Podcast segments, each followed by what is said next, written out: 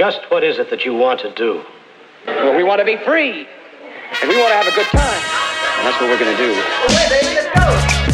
We're going to have a good C'est time. le podcast avec un peu de discussion organique parce que je fais comme yo, c'est comme si tu sautes directement dans la discussion, tu comprends? C'est, OK. Tu fais juste euh, ouvrir la fenêtre, puis là, il y a deux personnes en train de parler. Ils étaient déjà en train de parler. Qu'est-ce qu'ils font? Pourquoi ils parlent? OK. Non, si tu veux, ça, c'est un peu érotisant comme ça. ça. On, on vend l'organicité, vraiment. Les gens écoutent des discussions. Là. tu devrais pas descendre les lumières, genre un petit peu, juste, you know, mettre un peu de brouillard, juste, yeah, ambiance, you know. Juste pour qu'on on puisse pas voir exactement où vous êtes où. Écoute. Est-ce que, est-ce que tu te rends compte qu'on pouvait fumer à la télé avant?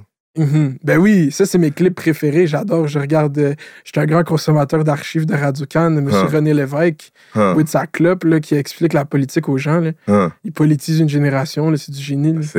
non, franchement, moi, euh, c'est quelqu'un que je peux apprécier. Mhm. Je peux apprécier. Ce serait une longue conversation, mais que je peux apprécier, oui. On est là. On est exactement là pour une longue conversation. Let's go. Ok, attends. Bonjour, bienvenue à Fait d'hiver, la meilleure podcast au Québec. Aujourd'hui, je suis avec euh, le bad boy du rire himself, Renzel Dashington, euh, humoriste québécois, euh, personnalité publique, idéologue peut-être québécois.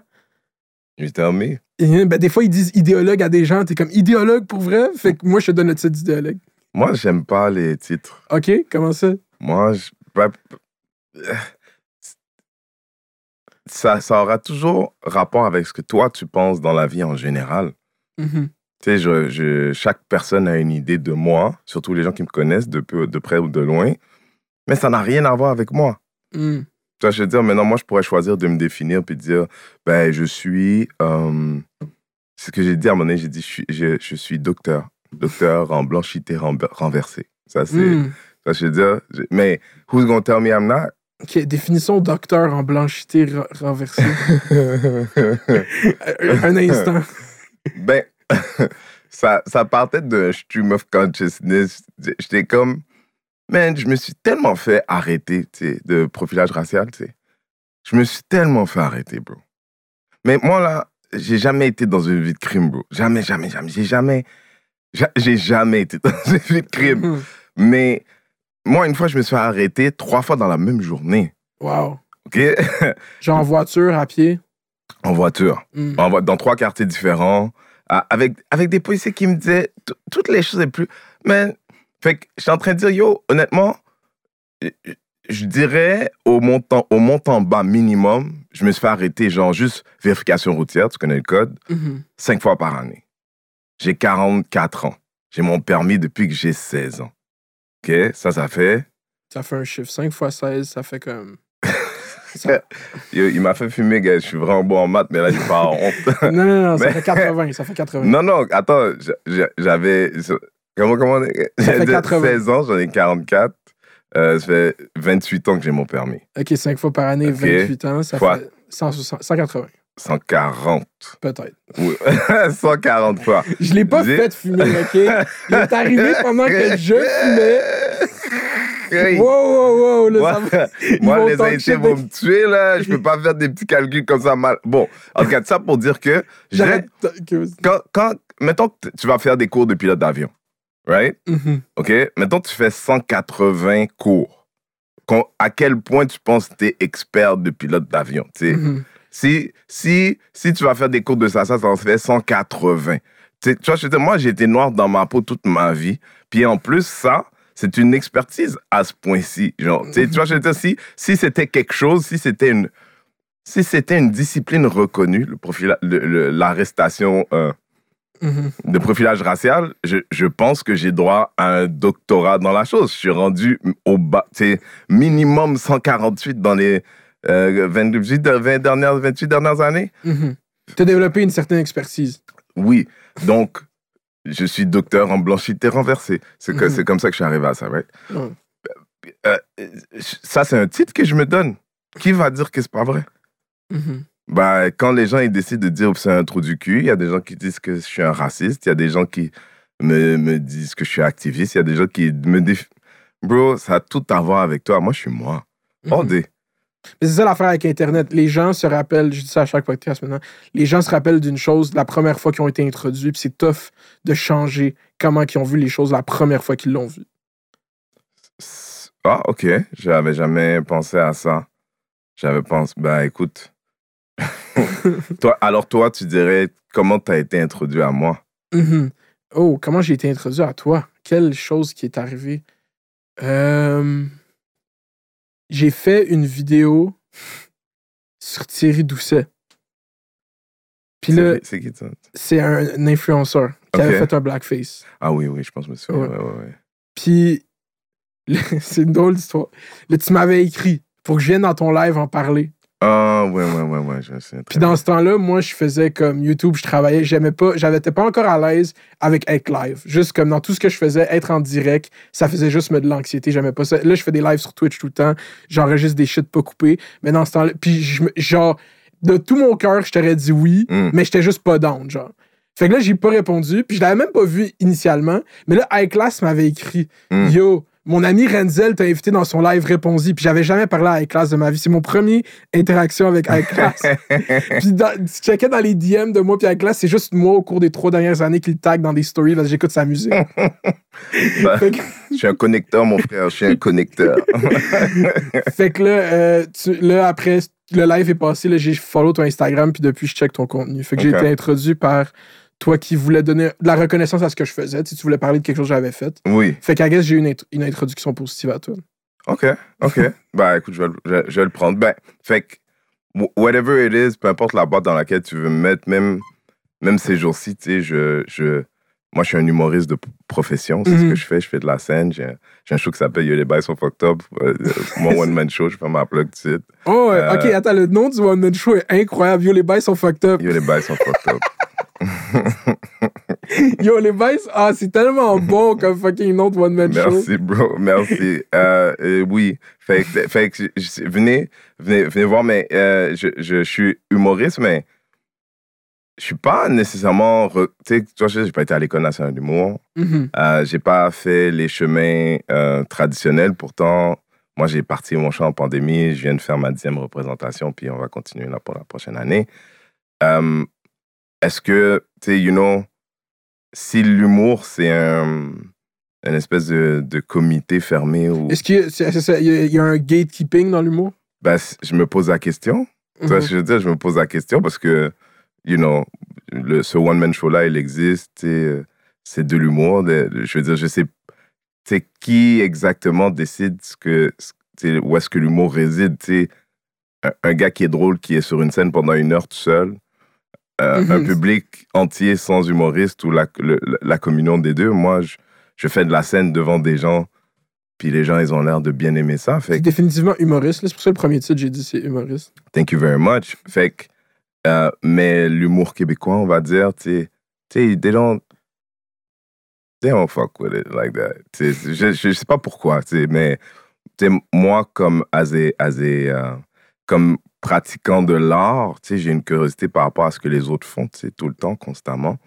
Mais, tu sais, is, is it a black thing? I don't, I don't, know.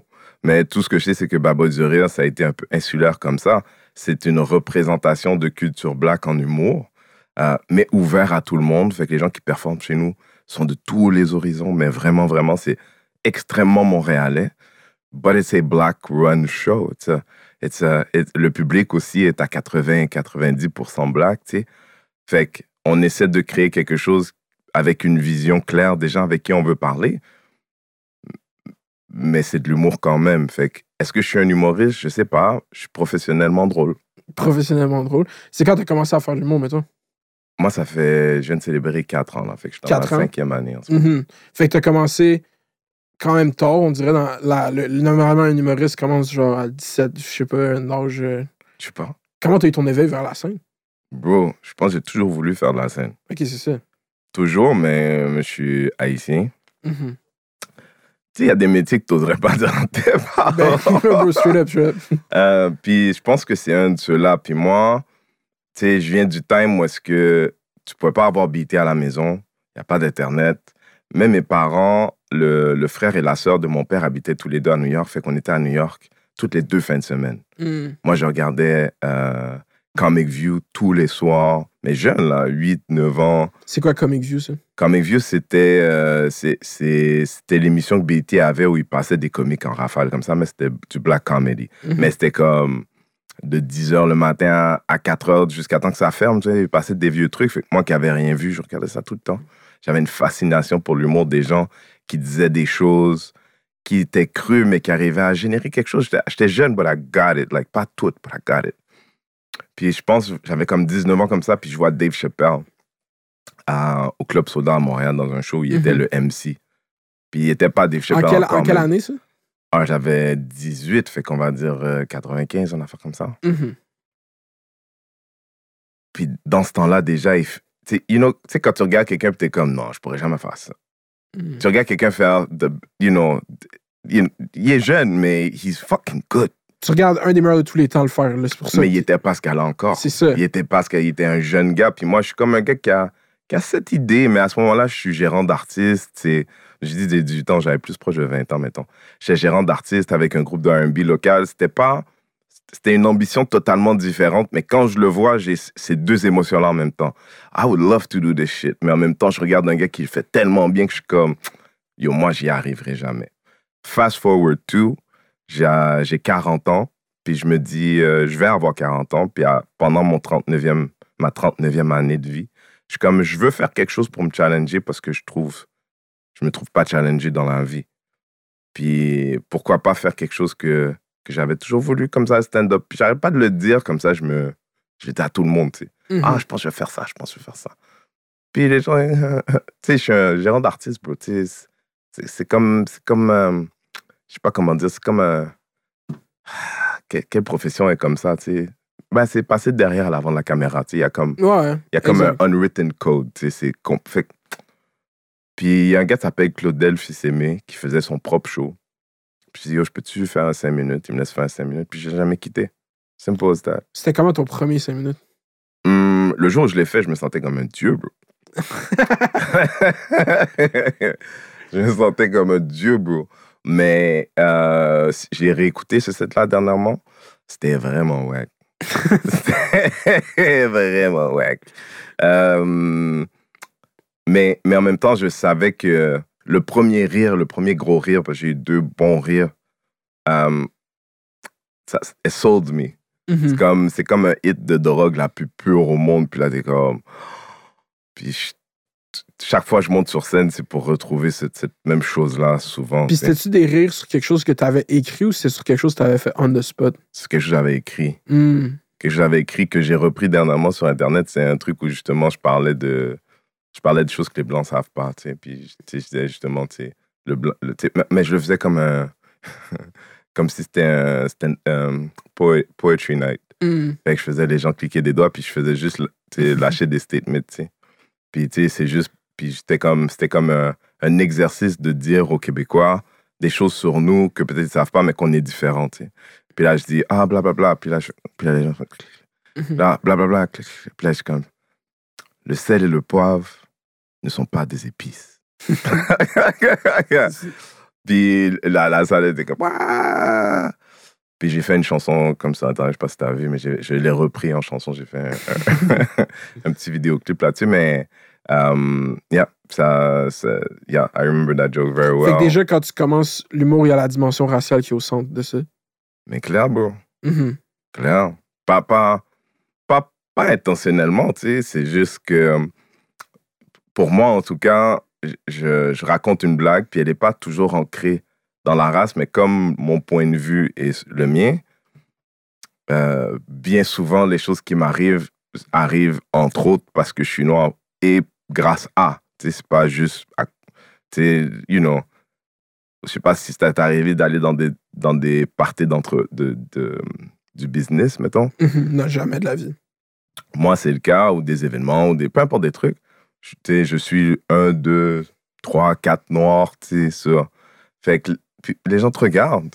Tu sais, c'est- c'est normal, you stand out. Je suis un noir, j'ai une grosse barbe, je suis pas petit, tu sais. Euh, fait que, you know, je suis sûr qu'il y a des gens qui parlent de choses où est-ce qu'ils arrivent à faire abstraction de ça, mais moi, je vis dans cette peau-là, puis je, je- j'essaie d'en rester self-aware, mais aussi avec une légèreté. C'est pour ça que j'en fais de l'humour, je pense. Mhm. Ouais. Mais pour toi, l'humour, même quand tu vois le, le- les premières fois que tu vois l'humour, est-ce que ce vecteur social ou juste whatever, ça fait partie de l'humour pour toi, genre? faut qu'il y ait un humour euh, ancré dans un message ou est-ce que ben, juste ta vision de ton humour, c'est avec ça?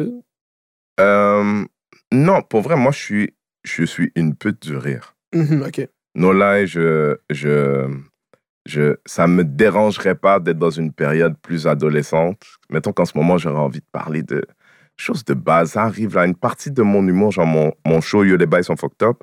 C'est aussi un gars de 44 ans qui est célibataire qui raconte Yo, voici, voici des choses que peut-être vous n'avez pas imaginées. Parce que moi, j'ai beaucoup d'amis là qui ont 40, 40, 44 ans, sont en couple depuis longtemps. Puis quand ils me voient, ils prennent mon téléphone, gars puis fille, hein, puis ils vont dans mon Bumble, tu sais. Comme si c'était un jeu, parce que eux, ils, ils regrettent de pas pouvoir vivre cette. tu vois, je veux dire, eux, ils sont ensemble depuis avant Bumble, tu sais. Ils ont jamais eu la chance d'aller dans un catalogue puis dire, oh, oh, ouais, oh, oh, oh, oh, tu sais. Fait puis mon humour, tu sais, partant de ces expériences-là que j'ai avec des amis, c'est de dire, yo, OK, vous, vous pensez que c'est bien chill d'avoir 44 ans puis d'être célibataire, mais ça vient avec des complexités aussi, puis je fais de l'humour avec ça. You know, des fois, ça tombe un peu dans la race, mais de manière générale, c'est juste de. Je suis une, je suis une pute pour le rire. So, j'essaie de faire sortir le rire par rapport à des choses que j'ai vues ou que j'ai vécues ou qu'on m'a racontées. C'est sûr, c'est une expérience tellement, euh, tellement intense, tellement euh, consommante d'énergie, puis de penser que c'est sûr que pour une personne créative, ça devient une euh, un, un- un endroit où il y a plein d'idées qui ressortent, puis genre, juste cette sphère-là de, de, toi- de ta vie, de ton expérience. C'est sûr, moi, avec, je suis. Mais moi, j'ai envie de le faire, par contre. Ok, c'est ça.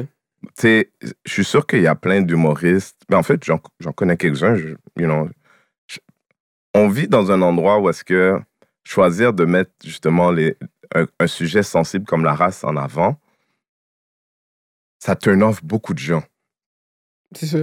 Ça turn off beaucoup de gens. Fait que que ce soit des, des blancs qui sont touchés par ça ou que ce soit, tu sais, shout out à Mike Baudouin qui est un humoriste qui a fait un super number pendant l'été par rapport au racisme chez les Québécois comment que lui, il a un enfant métis, puis que, tu sais, bon, allez le voir, mais, tu sais, ça, ça lui a fait réfléchir par rapport au, au regard que certaines personnes blanches peuvent avoir, de dire, ouais, mais mon fils, il est cute maintenant, mais plus tard, c'est le gars dont tu as peur, tu sais, pense à ça.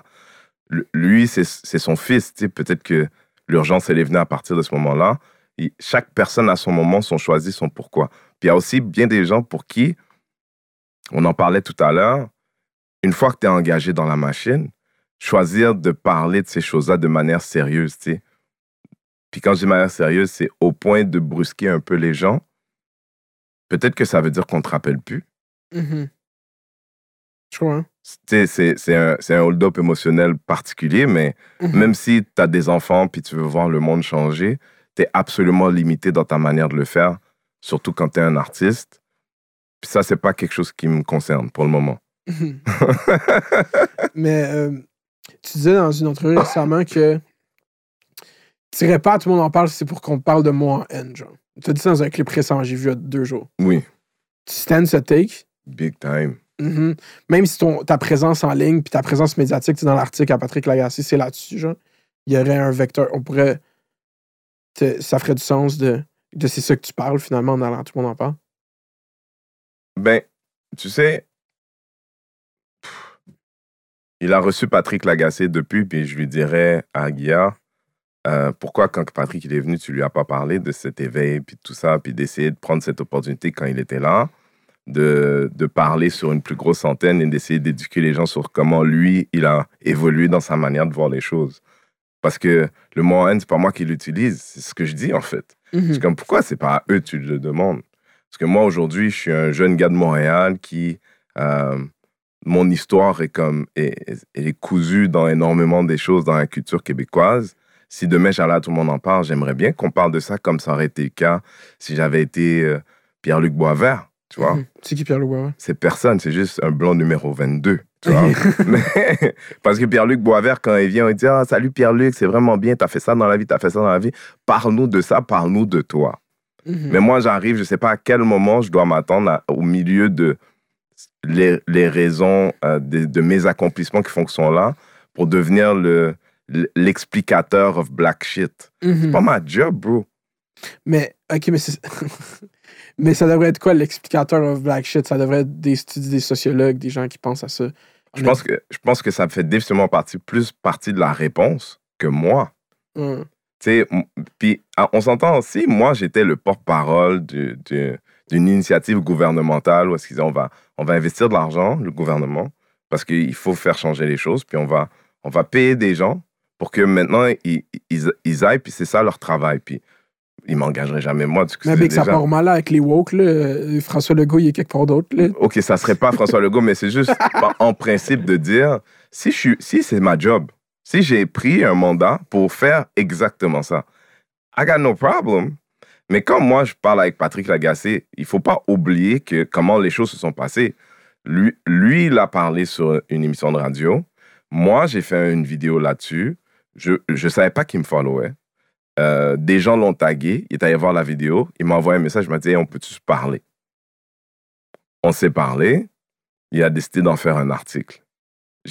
À quel moment j'ai dit que j'étais le représentant du N-word, mon frère? Mhm. Est-ce que, attends, j'ai plus question euh, à aucun moment, ok? T'as juste été euh, byproduct de ça, mais une question plus euh, légère.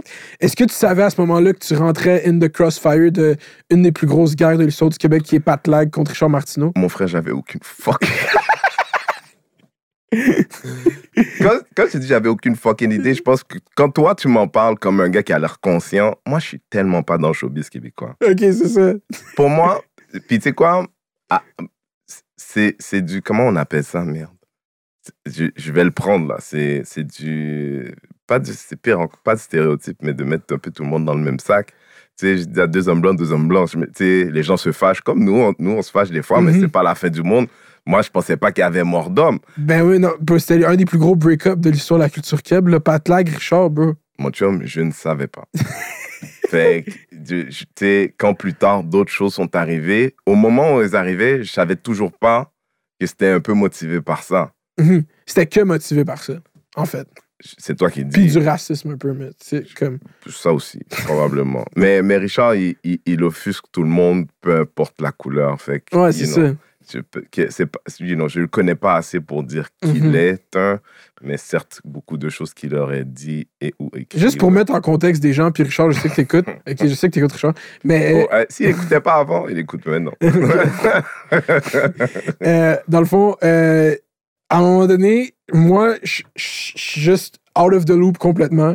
Et Richard Martineau fait 10 posts en 12 heures sur Renzel Washington. C'était deux univers complètement différents dans ma tête. Et là, j'ai vu une avalanche. J'ai jamais. Puis Richard, yo, bro, moi, je je- comme. J'ai brisé Richard, bro. c'est ça.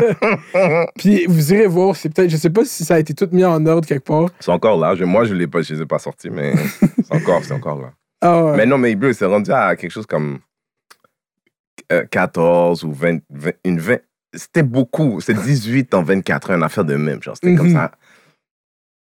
Bro, tout, tout ça arrivait un peu en même temps pour moi parce que pour les gens qui savent pas, quand, tout ça est arrivé, euh, Patrick, il me connaissait pas vraiment avant. Il me disait, hey man, moi, je veux faire tout en mon possible pour qu'une voix comme toi existe. Fait que, tu sais, tu sais, viens, est-ce que ça t'intéresserait d'être un, chroniqueur sur mon émission? Je suis comme, what does that mean? Comment tu viens, tu parles de quoi tu veux?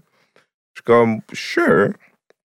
Mais c'est pas comme si j'avais un slot une fois par semaine. C'est plus comme, j'ai une idée, je l'appelle, j'en parle. Fait que j'y vais, euh, ben, j'ai été une première fois. Puis cette entrevue-là a fait beaucoup de, de vagues. C'est vrai, avant l'article, il y a eu ce- cette fois où on s'est parlé à la radio. Mhm. Elle a fait beaucoup de vagues, les gens en ont parlé beaucoup, ça a été partagé beaucoup. Euh, après ça, j'y suis retourné. Puis, ne sachant pas qu'il y a cette guerre, je parlais de gens comme Richard et tout. Puis, je disais que c'était des terroristes, en fait. Oh my god. Ah ouais, ouais, ouais. Ça... C'est le T-word. Ah ouais. le N-word, c'est le T-word.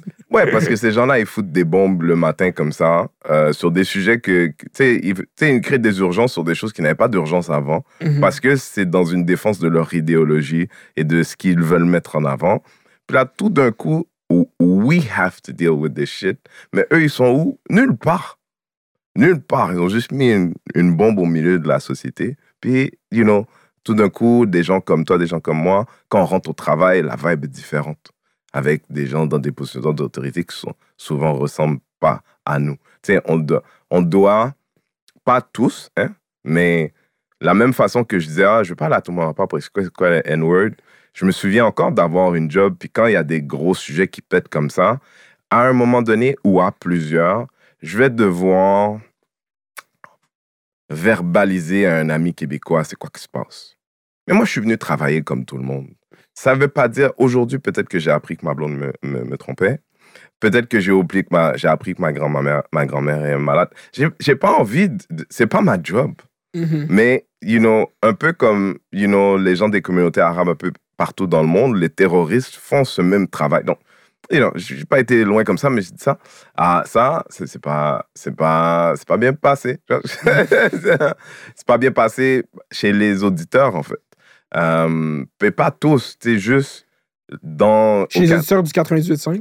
oui, parce que chaque fois que je suis passé, à chaque fois que je suis passé, you know, je, moi, j'ai reçu, je sais pas, 5 ou 600 messages, private message sur, euh, sur Facebook. Puis, tu sais, je sais pas si toi, t'en as, mais tu regardes par curiosité. Puis, you know, puis quand quelqu'un dit de la merde, tu l'as déjà lu, la merde, tu quand tu dis, ah, fuck it, tu passes à l'autre, parce que c'était ce que tu faisais, tu sais. Ok, j'en lis un, j'en lis deux. Mais là, c'est comme, t'es un hostie d'étron. Oh, mon hostie de Negmar. Oh, je sais qui t'es, je vais te trouver. Oh, toi, tu devrais pas exister. Oh, là, là. Puis là, je suis comme, on me paye pas assez d'argent pour ça. Mhm. On me paye pas assez d'argent. Cette plateforme-là, elle veut que je vienne vulgariser pour eux des choses qui sont importantes. Puis peut-être qu'il fut un temps pour, pour la visibilité, j'en voudrais. Mais aujourd'hui, pour ma sanité d'esprit, puis aussi juste pour, pour me sentir en sécurité, parce que moi, j'ai la tête que j'ai, là. Mhm. Si un de ces personnes-là est sérieux pour vrai, lui, c'est de quoi j'ai là. Moi, je sais pas quoi il y a là. Ben oui, c'est ça, ça c'est 100%. ouais. Tu me files? Mhm. Puis malheureusement, ces structures-là, un peu comme quand je pense à mes amis infirmiers, infirmières qui, qui vivent avec des gens, des fois en démence peut-être, mais juste des vieux qui sont racistes, qui disent affaires fucked up, c'est ton lieu de travail où t'encaisses des choses que le blanc, il n'a pas à vivre. Puis, you know, moi, c'était un, un choix puis un luxe de dire, je vais, je vais me reculer un peu de tout ça parce que ça ne vaut pas la peine. Mhm. C'est- Je te. Euh, ça, c'est intense quand même. Parce que leur, leur auditoire, il, il touche tel- il est tellement vaste. Genre, c'est comme tu touches à du monde qui. On n'a juste jamais entendu parler de ce que tu dis là. là. Ja- Jamais. Puis, tu sais, puis on s'entend là. Est-ce que je recevais, quand je recevais 300 messages de haine, je recevais legit presque autant de messages de Québécois qui sont comme Oh my God, j'avais, you know, merci, la manière que tu expliques les choses, ta passion et tout, je, je l'apprécie, je me suis senti challengé, mais en même temps, on a écouté ça avec mes enfants. Bro, des messages comme ça, j'en recevais plein. Mais en fait, tu sais, tu sais j'ai dit, ah, ça vaut pas la peine. C'est vrai que ça vaut pas la peine, mais c'est aussi que je crois pas que les, ces organisations-là, elles sont prêtes à épauler quelqu'un comme moi dans ce que ça voudrait dire de dealer avec ça. Mhm. Tu sais, on est en 2021, puis il y a- il existe personne comme moi dans la plupart de ces networks-là, mais ça fait 25 ans, 30 ans que ça aurait dû exister pour permettre à la société d'évoluer, d'être challengé, oui, d'être, de se remettre en question, oui, de, de chicaner des fois aussi, mais quand tu chicanes, tu te remets ensemble. On, est, c'est, Montréal, le Québec, c'est, c'est une grande famille, on vit bien ensemble. C'est pas vrai qu'il y a, qu'il y a des guerres de factions, c'est pas vrai que les gens ne s'entendent pas systématiquement, c'est pas vrai qu'il y a des séparations, même riches-pauvres. Ouais, les gens, ils saillissent un peu, là, mais C'est- toi, je veux dire, c'est- Mais c'est en plus, c'est le, le- le chose qu'on reproche souvent à ton genre de discours, puis à juste cette. On va dire, oh, t'aimes pas le Québec, puis tout. Puis moi, quand je t'entends parler, j'entends un amour profond pour le Québec parce que t'aurais pas pris- tu prendrais pas le temps d'avoir ces discussions-là, puis de, de avoir été là-bas, puis de prendre ces messages, puis de voir le poids que ton, tes mots ont, puis qu'est-ce que tu, le travail que tu fais. À travers ça, je sens un amour pour le Québec au lieu de dire, ah non, ils détestent tous les Québécois. Parce que c'est ça que beaucoup de gens, moi, je sais les comments dans tes vidéos, ah, t'aimes pas les Québécois, ah, t'es raciste des Québécois. Je suis comme, non, bro, il fait ça parce qu'il aime le Québec, genre. ouais, sinon, je, sinon, j'en parlerai pas. C'est ça. Sinon, j'en parlerai pas. C'est peut-être une leçon pour Richard. non, c'est vrai, il parle tellement des Noirs, des Arabes, t'es comme. Mhm. C'était ça que je disais au départ. Mhm. C'était ça le bif. Je suis comme, bro, pourquoi tu parles d'une autres tout le temps, man? Toi puis ta femme, là. Mhm. C'est- Tu vois, je veux dire, c'est comme. C'est des, des polémistes, ils aiment les choses qui brûlent. Mais si tu fais un espèce de. Mais je pense que c'est moins. Je pense c'est leur donner beaucoup de crédit. Moi, je pense que c'est encore. Tu sais, c'est une pute à rire, il y a du monde, c'est des putes à clic. Mm. C'est du clickbait, OK?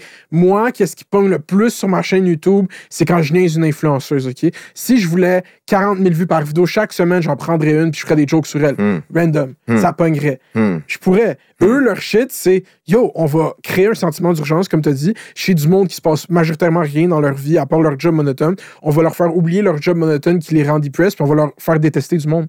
Puis c'est ça. Le vrai effet, c'est- pas. C'est même pas plus deep que eux. Moi, souvent, quand je lis ces shit-là, je suis comme Richard, tu penses pas ce que tu viens d'écrire?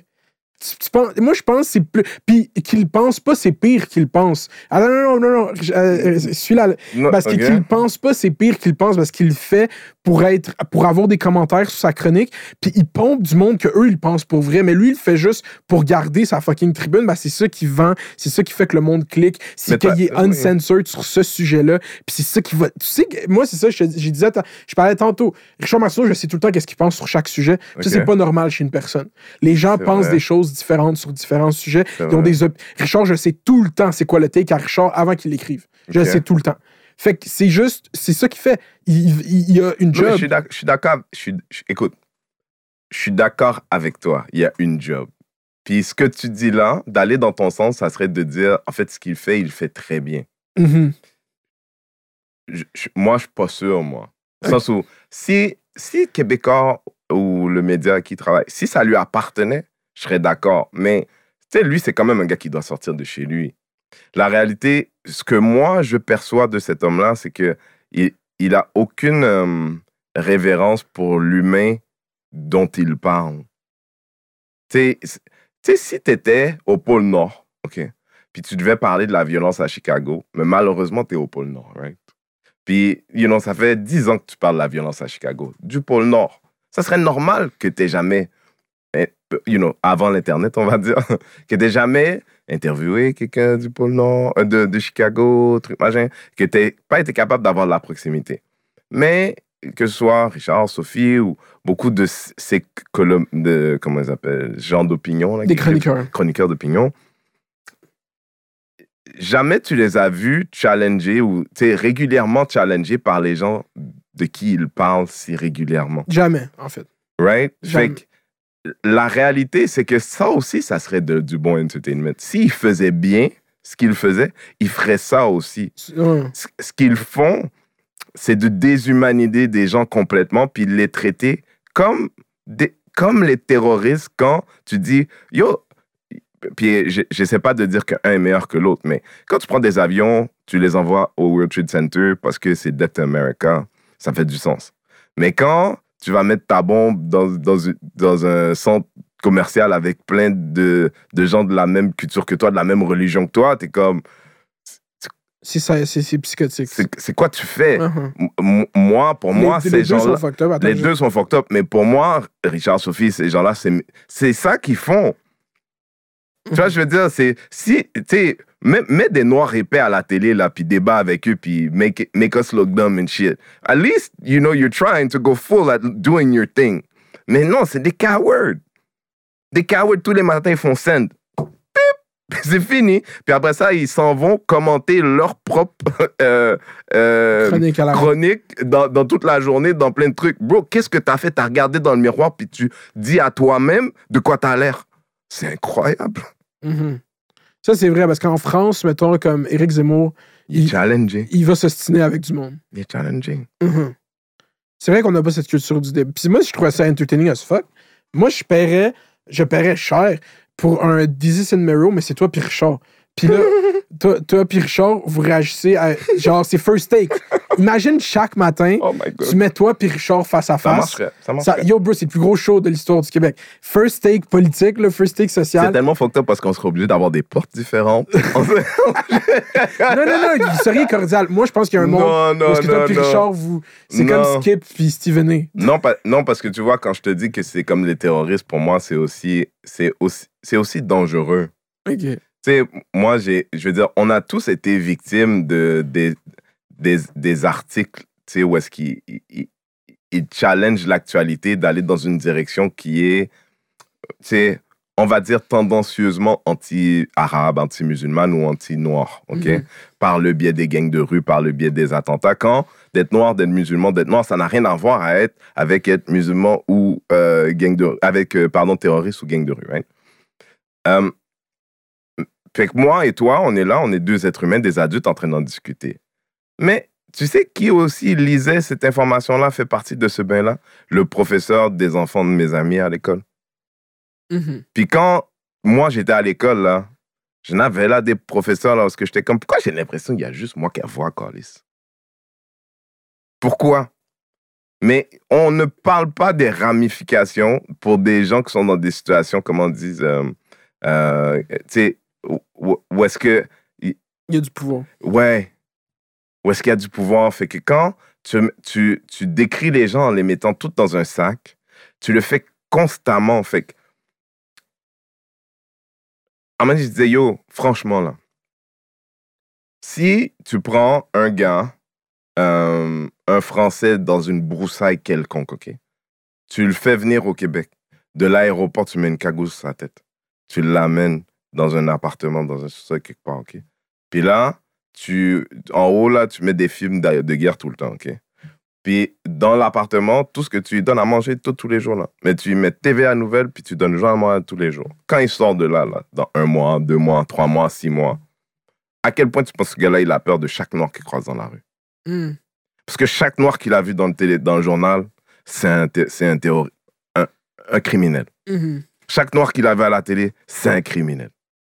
Ça, puis, you know, les gens, ils disent ce qu'ils ont à dire, puis il n'y a pas personne qui remet ça en question, hein, mais c'est comme ça tous les jours, tous les jours, tous les jours. Chaque arabe qu'il a vu, c'est un terroriste, c'est un, un, un malfaisant. Si tu as mis quelqu'un là dans un appartement comme ça, puis tu sors là, Mhm. puis là, je t'ai même pas dit que ce gars-là, il est noir en vrai. Ouais. Tu vois ce que je veux dire? Ce gars-là, là, tu l'as mis, il est noir, mais il va sortir de là, il a peur des noirs, il a peur des arabes. C'est ça. Mais c'est ça que je te dis. Mais c'est que. Moi, je trouve que c'est un- c'est c'est la poule ou l'œuf, j'ai l'impression. C'est est-ce qu'ils font ça parce que ça, ça drive de l'engagement, parce que le monde pense ça, ou vu qu'ils font ça, le monde pense ça. Tu sais, c'est comme. Ils font ça parce qu'ils y croient foncièrement. hmm, Puis non seulement ils y croient, mais tous les jours, ils se conditionnent eux autres mêmes. J'ai une, j'ai- j'ai une amie qui travaille là-bas, OK, dans l'empire du, du démon, OK. Puis quand, quand, quand COVID, quand ils allaient fermer, là, quand ils allaient confiner, le premier confinement, right? Moi, ce, week-end-là, Babois Dura, on faisait un gala, on avait comme quatre shows dans le même, dans le même week-end. Puis on a commencé à avoir peut-être annulé tout ça parce qu'il il parlait de confinement. Puis je parle avec cette copine-là. Puis je dis, Ah, est-ce que tu viens au show? Elle dit, My God, non, t'as pas vu le journal? Je suis comme, de quoi tu parles? Puis comme, ah non, c'est le module de ce week-end, tu l'as pas vu encore. Fait qu'elle, elle vit dans le, elle vit dans le futur. Elle, elle a vu le journal de samedi déjà, elle est en panique de quelque chose qui, si est vrai aujourd'hui. Et là, aujourd'hui, on est jeudi, là. hmm, Tu vois ce que je veux dire? Ils sont en train de boire leur propre coulée puis dire fuck, tout le monde est sous. Est-ce que tu comprends? Ouais, je comprends. Quand ils partent tous les jours des gangs de rue, là, ils sont dans le building en train de regarder le journal. Hey my god, c'est incroyable, hein, il y en a des gangs de rue. hein. Mais tu Mais lis que- ton propre journal, bro. Mhm, je comprends. Fait quand demain t'en parles encore puis encore plus, tu t'es convaincu toi-même. Mhm. Mais live, il y a une vague de violence. Il y a un problème de gang de rue. Live, tu serais d'accord à dire ça? Oui, euh, il y, a- il y a une définitive vague de violence comme on n'en a jamais vu avant. Sais, puis là, on parle de. Pour tous les problèmes de gangs de rue qu'il y a eu il y a longtemps, depuis longtemps, ce qui se passe en ce moment, on n'a jamais vu ça. C'est ça. Jamais vu ça au point tel qu'il faut se poser la question qui c'est qui a organisé ça? Hmm. Parce que le- la photo de cette année, c'est même pas la photo de l'année passée, bro. C'est ça. Tu comprends je veux dire? Là, maintenant, là, ils ont besoin de confirmer des unités anti-gang, anti-trucs. Euh, le, problème, là, c'est que les 300 armes là, qui avaient été saisies par le petit blanc à Sherbrooke, là, c'est pas, pas l'unité anti-gun de... Là, ça, ça c'est des choses qui servent une fois que les guns sont déjà arrivés. Sont-ils en train de nous dire que les guns sont déjà arrivés? Sont-ils en train de nous dire qu'ils ont décidé qu'ils vont pas fermer le pipeline? Parce qu'il me semble que ça doit être ça le plan, déjà à la base, parce que pendant tout ce temps, il n'y avait pas de problème de ça. Puis là, en un été, tout ça est ouvert. Moi, j'ai envie de poser la question, c'est qui qui a drop de ball dans la police? Parce que même l'explication du comment, tout d'un coup, comment tout le monde a un gun? Mhm. Ça, c'est la job à quelqu'un. Là, je suis pas en train de dire que la police est responsable de ça, mais elle, quand même, si elle, au point, elle est tellement répressive dans sa manière d'agir. Nous, les personnes de couleur, on le sait, là, tous les jours, ils cherchent Pablo Escobar. Pourtant, toi, tu es devant l'école avec un sac à dos, puis ils te traitent comme Pablo Escobar. Tu vois, je veux dire, mais t'es un noir, tu fit le description. On, on la vit, la répression, à tous les âges. J'ai 43 ans, je vis encore ces choses-là. Mais là, dans votre job, là, d'investiguer, truc, machin, t'as-tu une réponse du pourquoi cet été, là, tout d'un coup, tout le monde a Mhm. Puis c'était la job à qui de surveiller ces gens-là? Parce que là, là, ils ont fait une- ils ont arrêté des gens, là, euh, euh, le week-end dernier, OK? Ils ont arrêté des gens. Quand tu regardes l'article, ils ont dit, ils ont eu le temps d'acheter trois fois des armes entre les mains des gars. Mais excuse-moi, la première fois, c'était pas assez? Mhm. La deuxième, c'était pas assez? Puis entre les deux, ces gars-là, ils n'étaient pas en train de vendre des armes. Pourquoi est-ce que j'ai l'impression que ça fait votre affaire que ces gens-là, ils distribuaient des armes? Parce que s'il y a des problèmes, il faut quelqu'un pour le régler. Puis pour ça, il faut de l'argent. Puis pour ça, il faut des policiers. Mhm. Moi, je trouve tout ça très... Oui, il y a un vrai problème, mais tu sais, on, on, est au Canada, là. People don't just have guns. C'est ça. Mais- C'est pas. Et bro, du jour au lendemain, les gars, ils ont des guns. Pas pour dire que dans le temps, dans mon temps, les gangsters, ils n'avaient pas des guns, mais ils avaient un gun à 22.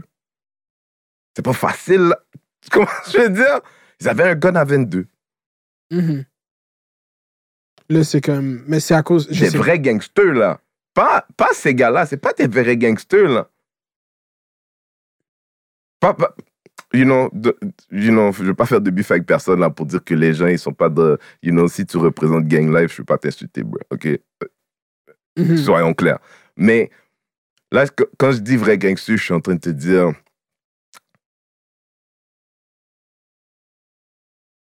C'est. c'est, tout le monde a vu, tout le monde a vu là, euh, euh, la police a release un tape d'un un gars qui s'est fait arrêter avec un gun et tout.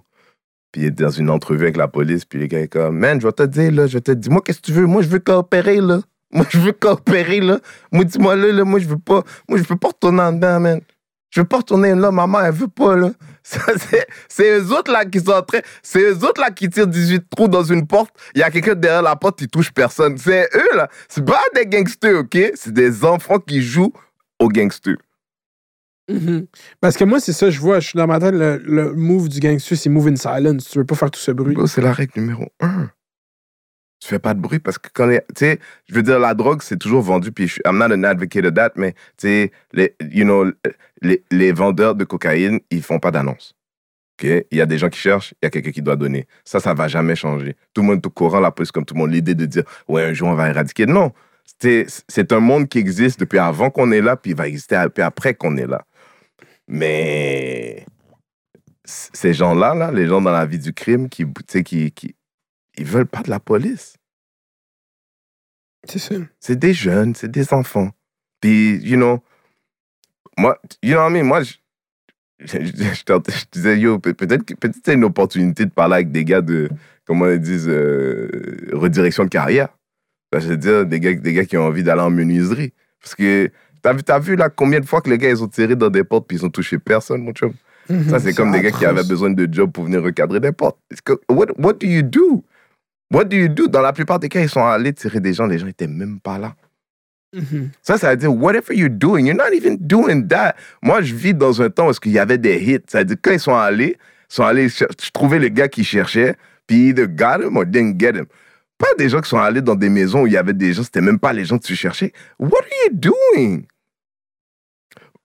I'm- je suis pas pour tout ça, mais moi, je suis pour n'importe qui qui est efficace dans ce qu'il fait, tout ce qu'il fait. si tu le fais, fais-le pleinement, complètement. What are you doing? Là, c'est le temps, là, de dire, ouais, les gars, peut-être que c'est pas pour nous autres. C'est pas pour nous autres. Tout- Yo, il y a un partenaire, il est allé avec sa propre Maserati, frère. Mm. Pas, pas une Honda Civic rouge. une Maserati noire, bro. C'est comme, les gars, c'est comme, non, non, non. So, est-ce qu'il y a des problèmes? Oui. Est-ce que ça vaut? Moi, moi, je suis en train de dire, là, c'est tous des gars à qui t'aurais dit, là, bon, là, le gouvernement vient de mettre 15 millions pour vous combattre, OK? On fait un deal. Choisis un programme au cégep, programme professionnel. Quand tu finis, on te donne 25 000 piastres. Tous ces gars-là, ils ont arrêté. Hmm. C'est pas la police, le pro- c'est pas la police la solution. Tous des gens qui ne sentent pas qu'ils ont that they can be something if they don't they're not doing that. C'est pas, c'est pas une vie, c'est pas une life. Toi, je- Ouais. C'est Dead or in Jail. moi, moi, je- moi, I, I don't, you know what I mean? Like, je, je, je- je pense qu'on on, on a décidé de faire un gros problème de quelque chose qui est comme. Le crime, c'est toujours le crime. On n'est pas d'accord, là? Ouais. Le crime, c'est toujours le crime. C'est comme moi, j'aime écouter des documentaires, ben, des documentaires, des reportages enquête français avec la police, genre dans les banlieues, genre. Mm. Puis là, les gars, ils sont, les policiers, ils sont jacked up, ils sont comme 30 avec tout l'équipement, ils sont tous là, ils arrivent avec les belles caravanes, puis tout. Ils décalissent un appartement ou un restaurant, puis là, ils ont saisi un bac de hache, genre, qui est gros même, puis je suis comme, yo, puis là, ils, ils font garde à vue à tout le monde là, la mère là, elle a essayé d'en cacher, garde à vue, deux ans, un an ferme pour la mère, trois ans pour le fils. Puis je suis comme, yo, vous réglez tous vos problèmes, vous diminuez toutes vos ressources, juste légaliser le weed. en, en France, il même pas un peu de cocaïne, même pas rien, juste du weed, là, vraiment. Ah ouais, on- puis là, ils célèbrent après, ils font venir le préfet, ils regardent, ils ont saisi quatre tablettes de hache, puis t'es comme, yo, vous, perdez du- des ressources, du Mais- temps là-dessus. Bro, tu penses pas que eux autres même savent? Mhm. Tu sais, to- toi, nous, on est là, on parle, on est deux hommes intelligents, on discute. Ouais, quatre barrettes, c'est pas un truc à célébrer. Mais eux, ils sont là-dedans, day in, day out. Là. C'est des professionnels de ça. Là, là t'as fait déplacer 30 personnes pour quatre barrettes comme ça, mon chum. Tu sais, que ce soit. Tu on moi, ça m'arrive souvent de parler de profilage parce que j'en ai vécu beaucoup. Mais je dis tout le temps, yo, euh, tout, tout beaucoup des gens là qui travaillent à la, à la, à de la Bourse, les avocats à Place du Marie, là, ça là, c'est des amateurs de cocaïne là. Tu vois, je veux dire, si, Mhm. si tu profilais ces gens-là toute la journée, tu serais en train de saisir de la cocaïne, mon chum. Tu vois, ce que- you know what I'm saying? Like, but they, they, they don't even have to worry. Les, ces gens-là, they don't even have to worry about that. Moi, je veux avoir une chance d'être normal. Parce que de micromanager des barrettes de shit pour la police, même eux savent que ça n'a aucun impact puis ça ne change rien. Ils font ça pour dire qu'ils font quelque chose. Mhm, Puis ils ont saccagé un restaurant. Moi, je me rappelle, c'était le plus fou. Là. Saccager le restaurant le ils étaient assis. Comment vous êtes contents? Ils ont crissé tout le frigidaire à terre. Mm. Tout, ils sont fous, là. Et en France, la police, ça niaise pas. C'est pas comme ici. Ici, ici, ici on a la, on- la police, c'est wack, mais. Bro, là, il y a des bons Genre, j'ai eu des bonnes interactions. Bro, en France, bro, moi, j'ai une expérience avec la police française. J'avais genre 6 ans, man. J'étais à, à l'Arc du Triomphe, puis il y avait une cérémonie, fait qu'on n'avait pas le droit d'être là. Puis là, j'essaie de me rappeler de ce souvenir. Mais le policier était comme, oh, vous devez partir. Puis là, j'étais comme, on veut juste voir l'Arc de Triomphe. Puis était comme mon père, mon frère, ma soeur.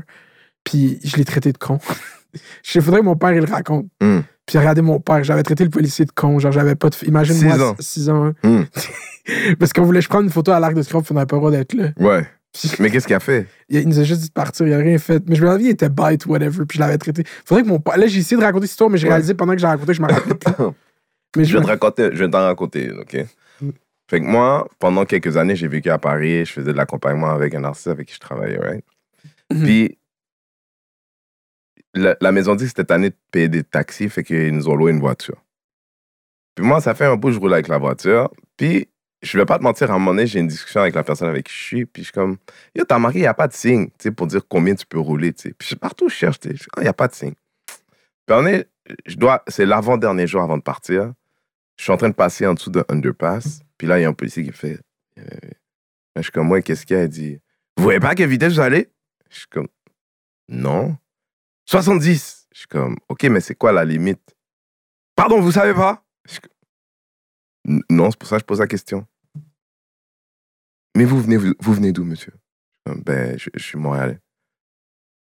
Ah, moi, quand j'arrive dans un pays, la première chose que je regarde, c'est la vitesse. Vraiment. Il dit, oui, collez-vous. Ah, je vais. Puis là, c'est un, un noir qui me reçoit. Puis là, il dit, ouais, c'est problématique parce que t'es pas citoyen, fait qu'on peut pas juste te donner un ticket. Il faut que tu le payes en cash maintenant. Comme c'est combien? Dit comme 470 euros. Hein? Dans ce temps-là, c'est comme 800 dollars. C'est-à-dire, même si l'argent, je l'ai, la manière que les, le- mon, the way my, my banking set up, je peux pas sortir tout cet argent-là en cash maintenant. Que je dis au partenaire, je dis, yo, gars, c'est même pas que je veux pas le payer. Là, je l'ai pas en cash, puis, you know, the way my banking set up, je peux pas te sortir cet argent-là.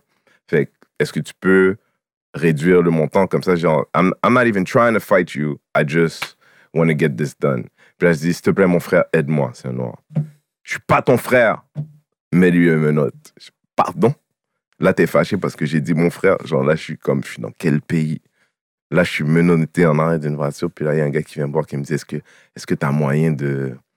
Est-ce que t'as moyen de payer là l'argent? Parce que t'es- là, là, les gars, ils veulent vraiment... Là, ils veulent fermer tout, ils sont contents, ils ont fait leur journée, là, ils veulent...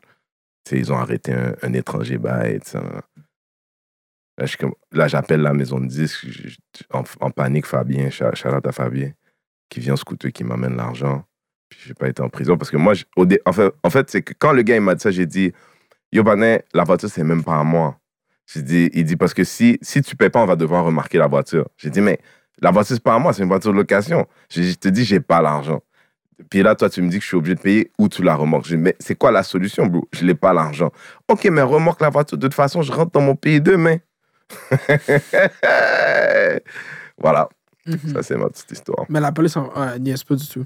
Mais là, c'est ça, c'est la campagne euh, municipale. les deux partis sont pour euh, augmenter le budget de la police, même si euh, le parti de Valérie Plante voulait le baisser. Est-ce que c'est. Est-ce que... Moi, je trouve que Defund the Police, ça a été trop clickbait, puis ça a été associé au mouvement Black Lives Matter quand. Est-ce que ça fait partie idéologiquement de genre. Qu'est-ce qu'il faut faire? Faut defund the police? Je pense que c'est juste du clickbait. Même Barack Obama, il avait dit que c'était, c'était cap, genre defund the police. C'était comme. C'est juste un bon hashtag.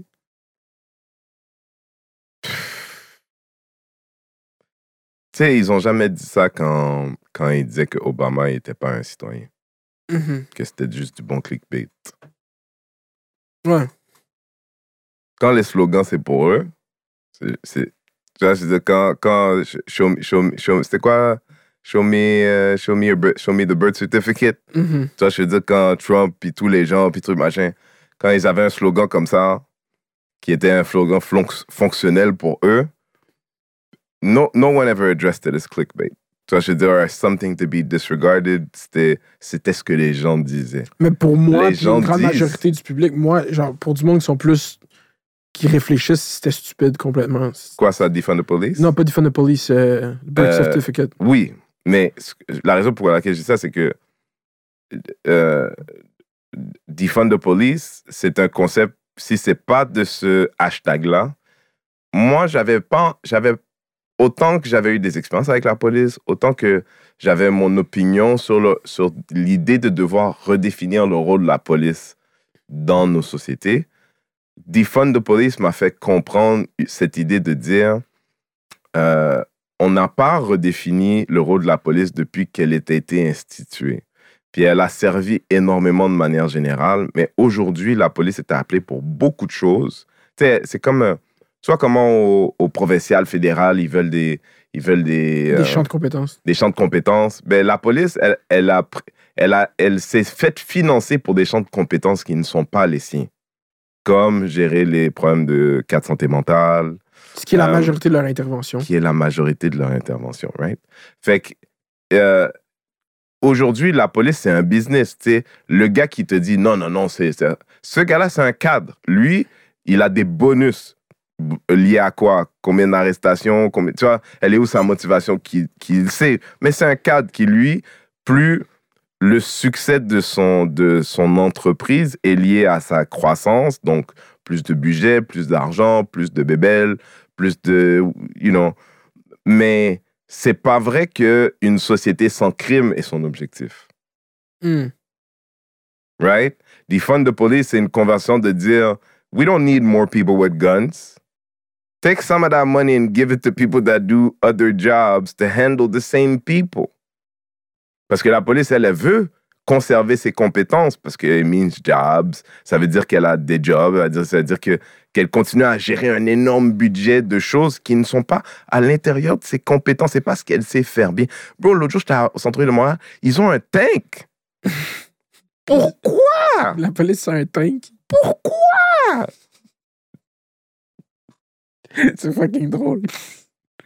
Non, mais tu comprends? Fait que quand ils veulent augmenter, parce que parce que c'est de la politique, bro. C'est une entreprise capitaliste, c'est en train de dire? Ça veut dire que je, je ne sais pas. Tu sais, quand je parlais à Gabriel Nadeau-Dubois, je disais qu'est-ce qu'on comprend pas de la politique qui fait que quand Pauline Marois est rentrée au pouvoir, je pense qu'à l'intérieur du premier mois, il s'était voté une augmentation de salaire. Pas eu de conversation bien longtemps, tout le monde était d'accord, OK, go, go, go, go, go. Mhm. Mais, you know, on parlait du racisme à l'école, on parlait de, l'école euh, Louis Jou qui a pas de fenêtre. On Là, il faut discuter. Je dire, il faut discuter, il faut discuter longtemps, il faut faire des deals. Des années plus tard, il n'y a rien de fait. Every time it's like that. Pourquoi est-ce qu'on arriverait que la, la politique, elle n'est pas là vraiment pour régler les choses que les gens auraient besoin pour de vrai? Mhm. Mais ça, c'est dans toutes les facettes, même juste la filtration d'air, euh, ou juste avoir le niveau de savoir si l'air est bonne dans les écoles. Puis là, on parle de toutes les couleurs, là. tous les enfants respirent l'air des écoles. C'est sûr que j'imagine qu'à Blainville, l'air est plus bonne qu'à Montréal-Nord, mais c'est une autre discussion. Ben, tu vois, c'est ce que Gabriel disait. Gabriel disait, le truc, c'est que si le problème était arrivé à Blainville, il serait réglé beaucoup plus rapidement. Mhm. constamment. Donc, le- la surreprésentativité de la police, de personnes armées dans des quartiers comme Montréal-Nord. Moi, j'étais là il y a, je sais pas, un mois et demi à peu près la dernière fois.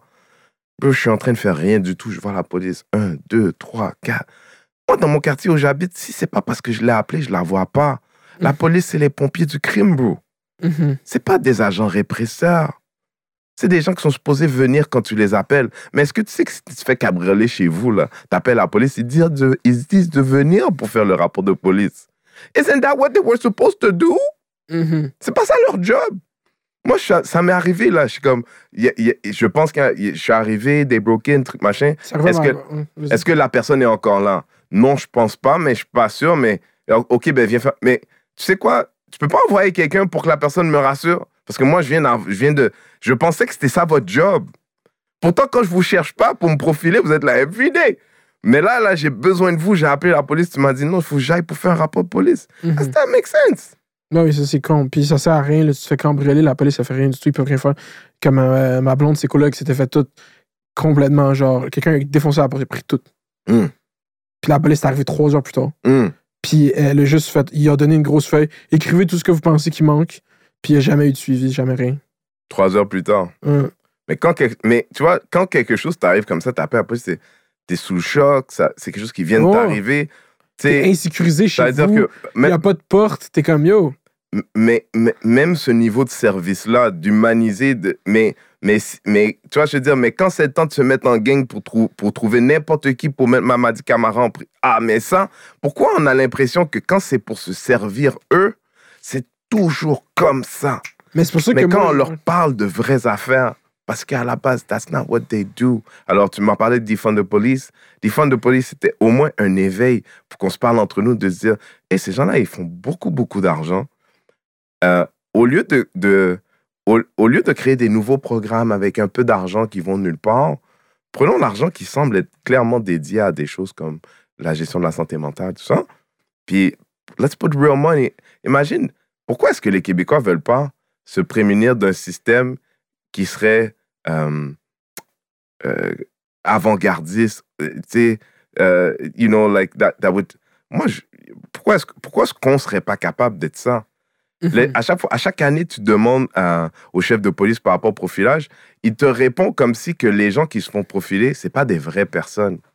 Comme si quand il dit que la police arrête les gens sept fois plus, sachant que sept fois plus, c'est les gens à qui ils n'ont pas donné de ticket, OK? Les gens à qui ils ont donné de ticket, c'est plus. Tu sais, la réalité, c'est que quand moi, je me fais arrêter, comme ça m'est arrivé, puis il me dit, t'as-tu tes papiers? Je prends un papier, puis là, je suis comme, fuck, j'ai pas un papier d'assurance. Ils sont où? Mais tu veux entendre une blague, monsieur l'agent? La dernière fois qu'un de tes collègues m'a arrêté pour me demander mes papiers, ben, en sortant de l'auto, je l'ai pris puis je l'ai rentré à la maison. Puis maintenant qu'on en parle, je me souviens qu'il est sur le comptoir. Mais là, tu vas me donner un ticket. Pourquoi? Parce que la suite des idées, c'est que ça fait deux fois que je suis en présence d'un gars armé qui veut juste me vérifier. Puis tout d'un coup, ça me coûte 87 pièces. En effet, j'ai pas mes papiers d'assurance, mais tout ça est arrivé parce que vous vouliez me contrôler. Mhm. Moi, je suis une vraie personne. Mais tout cet argent-là, là, sais, tout ça là dont je te parle, tout cet argent-là, ça a coûté quelque chose. Clairement, ils ont rien à faire. Can we put the money in put, can, Mais en plus, tu parlais de Blainville, là, ça arrive non, là, les policiers sont. Eux, qu'est-ce qu'ils font? Peut-être qu'il n'y a pas trop. Ben, il y a beaucoup de crimes, mais bro, ils sont forts, c'est ticket, man. Bro, la police, moi j'allais au cégep à Lionel Gros, là, j'ai eu un ticket, moi, là, mais toutes les histoires, bro, là-bas, à, à Sainte-Thérèse, ils ont un boss Hmm. qui est disguise pour donner des tickets. Ils ont des minivans, police pour donner des tickets. Ils sont là Business. toute la journée, ils donnent des tickets aux étudiants du cégep Lionel Gros. là. Business. Puis il y a beaucoup de gens là, qui vont identifier à ce que je viens de dire, là, comme c'est vraiment autour du cégep. Yo, ils sont là à donner des. Chaque, chaque matin que je passe, il y a quelqu'un qui a pogné un ticket. Tout le temps, tout le temps, tout le temps. C'est ça qu'ils font. C'est- pas, c'est pas ça la job de la police, pas pour moi. Tu sais, moi, je m'en suis. Tu sais, j'ai grandi dans un autre temps où est-ce que les gens, ils parlaient de vouloir des policiers qui prennent des marches dans le quartier, juste pour rassurer les gens. Moi, j'aimerais ça que mes enfants voient la police puis qu'ils aient pas peur. Just like every, every white kid. Dans la, la réalité, là, c'est que la plupart des enfants de couleur aujourd'hui sont conscients de leur environnement. Puis quand ils voient la police, ils ont pas, sont pas soulagés, ils ont peur, ils sont Mhm. tendus. Puis ça, c'est la job de l'État de raviser ça. Mhm. Parce que c'est pas, c'est, pas- c'est pas, un- c'est pas une, c'est pas un- une psychose, tu sais, de gens qui sont juste là pour rien. C'est les répercussions de choses. Mais on est en 2021, personne ne veut nous parler de ce genre de choses. C'est pour ça que je fais ce que je fais, bro. Moi, je- j'aime beaucoup ce que tu fais. Je trouve ça traîner. J'aime beaucoup ce que tu fais. Puis j'avais hâte de venir parler avec toi parce que j'étais comme. Dans ce que tu fais en solo, tu sais, je sens que tu, tu, veux expliquer aux gens ton point de vue. Puis peut-être que les gens vont, vont se retrouver dans tes mots. Mhm. Ben, moi, c'est tout ce que je fais. Je, parce que je ne suis pas là pour expliquer euh, à un gouvernement, à des, sais pas, des journalistes. Je suis pas là pour... Non, je, suis, je, m'exprime, puis j'ai un- comme un- j'ai le talent du, du verbe, mettons. Là. Puis si ça peut aider des gens qui vivent les choses, que- les mêmes choses que moi, de se retrouver dans mes mots, that's my job. Puis pour refaire le lien de notre première conversation, c'est pour ça que je n'irai pas tout le monde en parle. Mhm. Je suis pas, je suis pas un, je suis pas un, je Un vulgarisateur. Je suis pas un vulgarisateur. Le fait que je le fasse constamment, euh, j'espère que tu, que les gens qui se posent la question regarderont cette interview pour comprendre. Je, quand je le fais, puis je me donne, je me donne à une communauté de gens qui m'ont fait comprendre qu'ils aiment bien entendre ma voix, puis ce qu'elle représente, puis comment justement elle verbalise pour eux ce qu'ils vivent.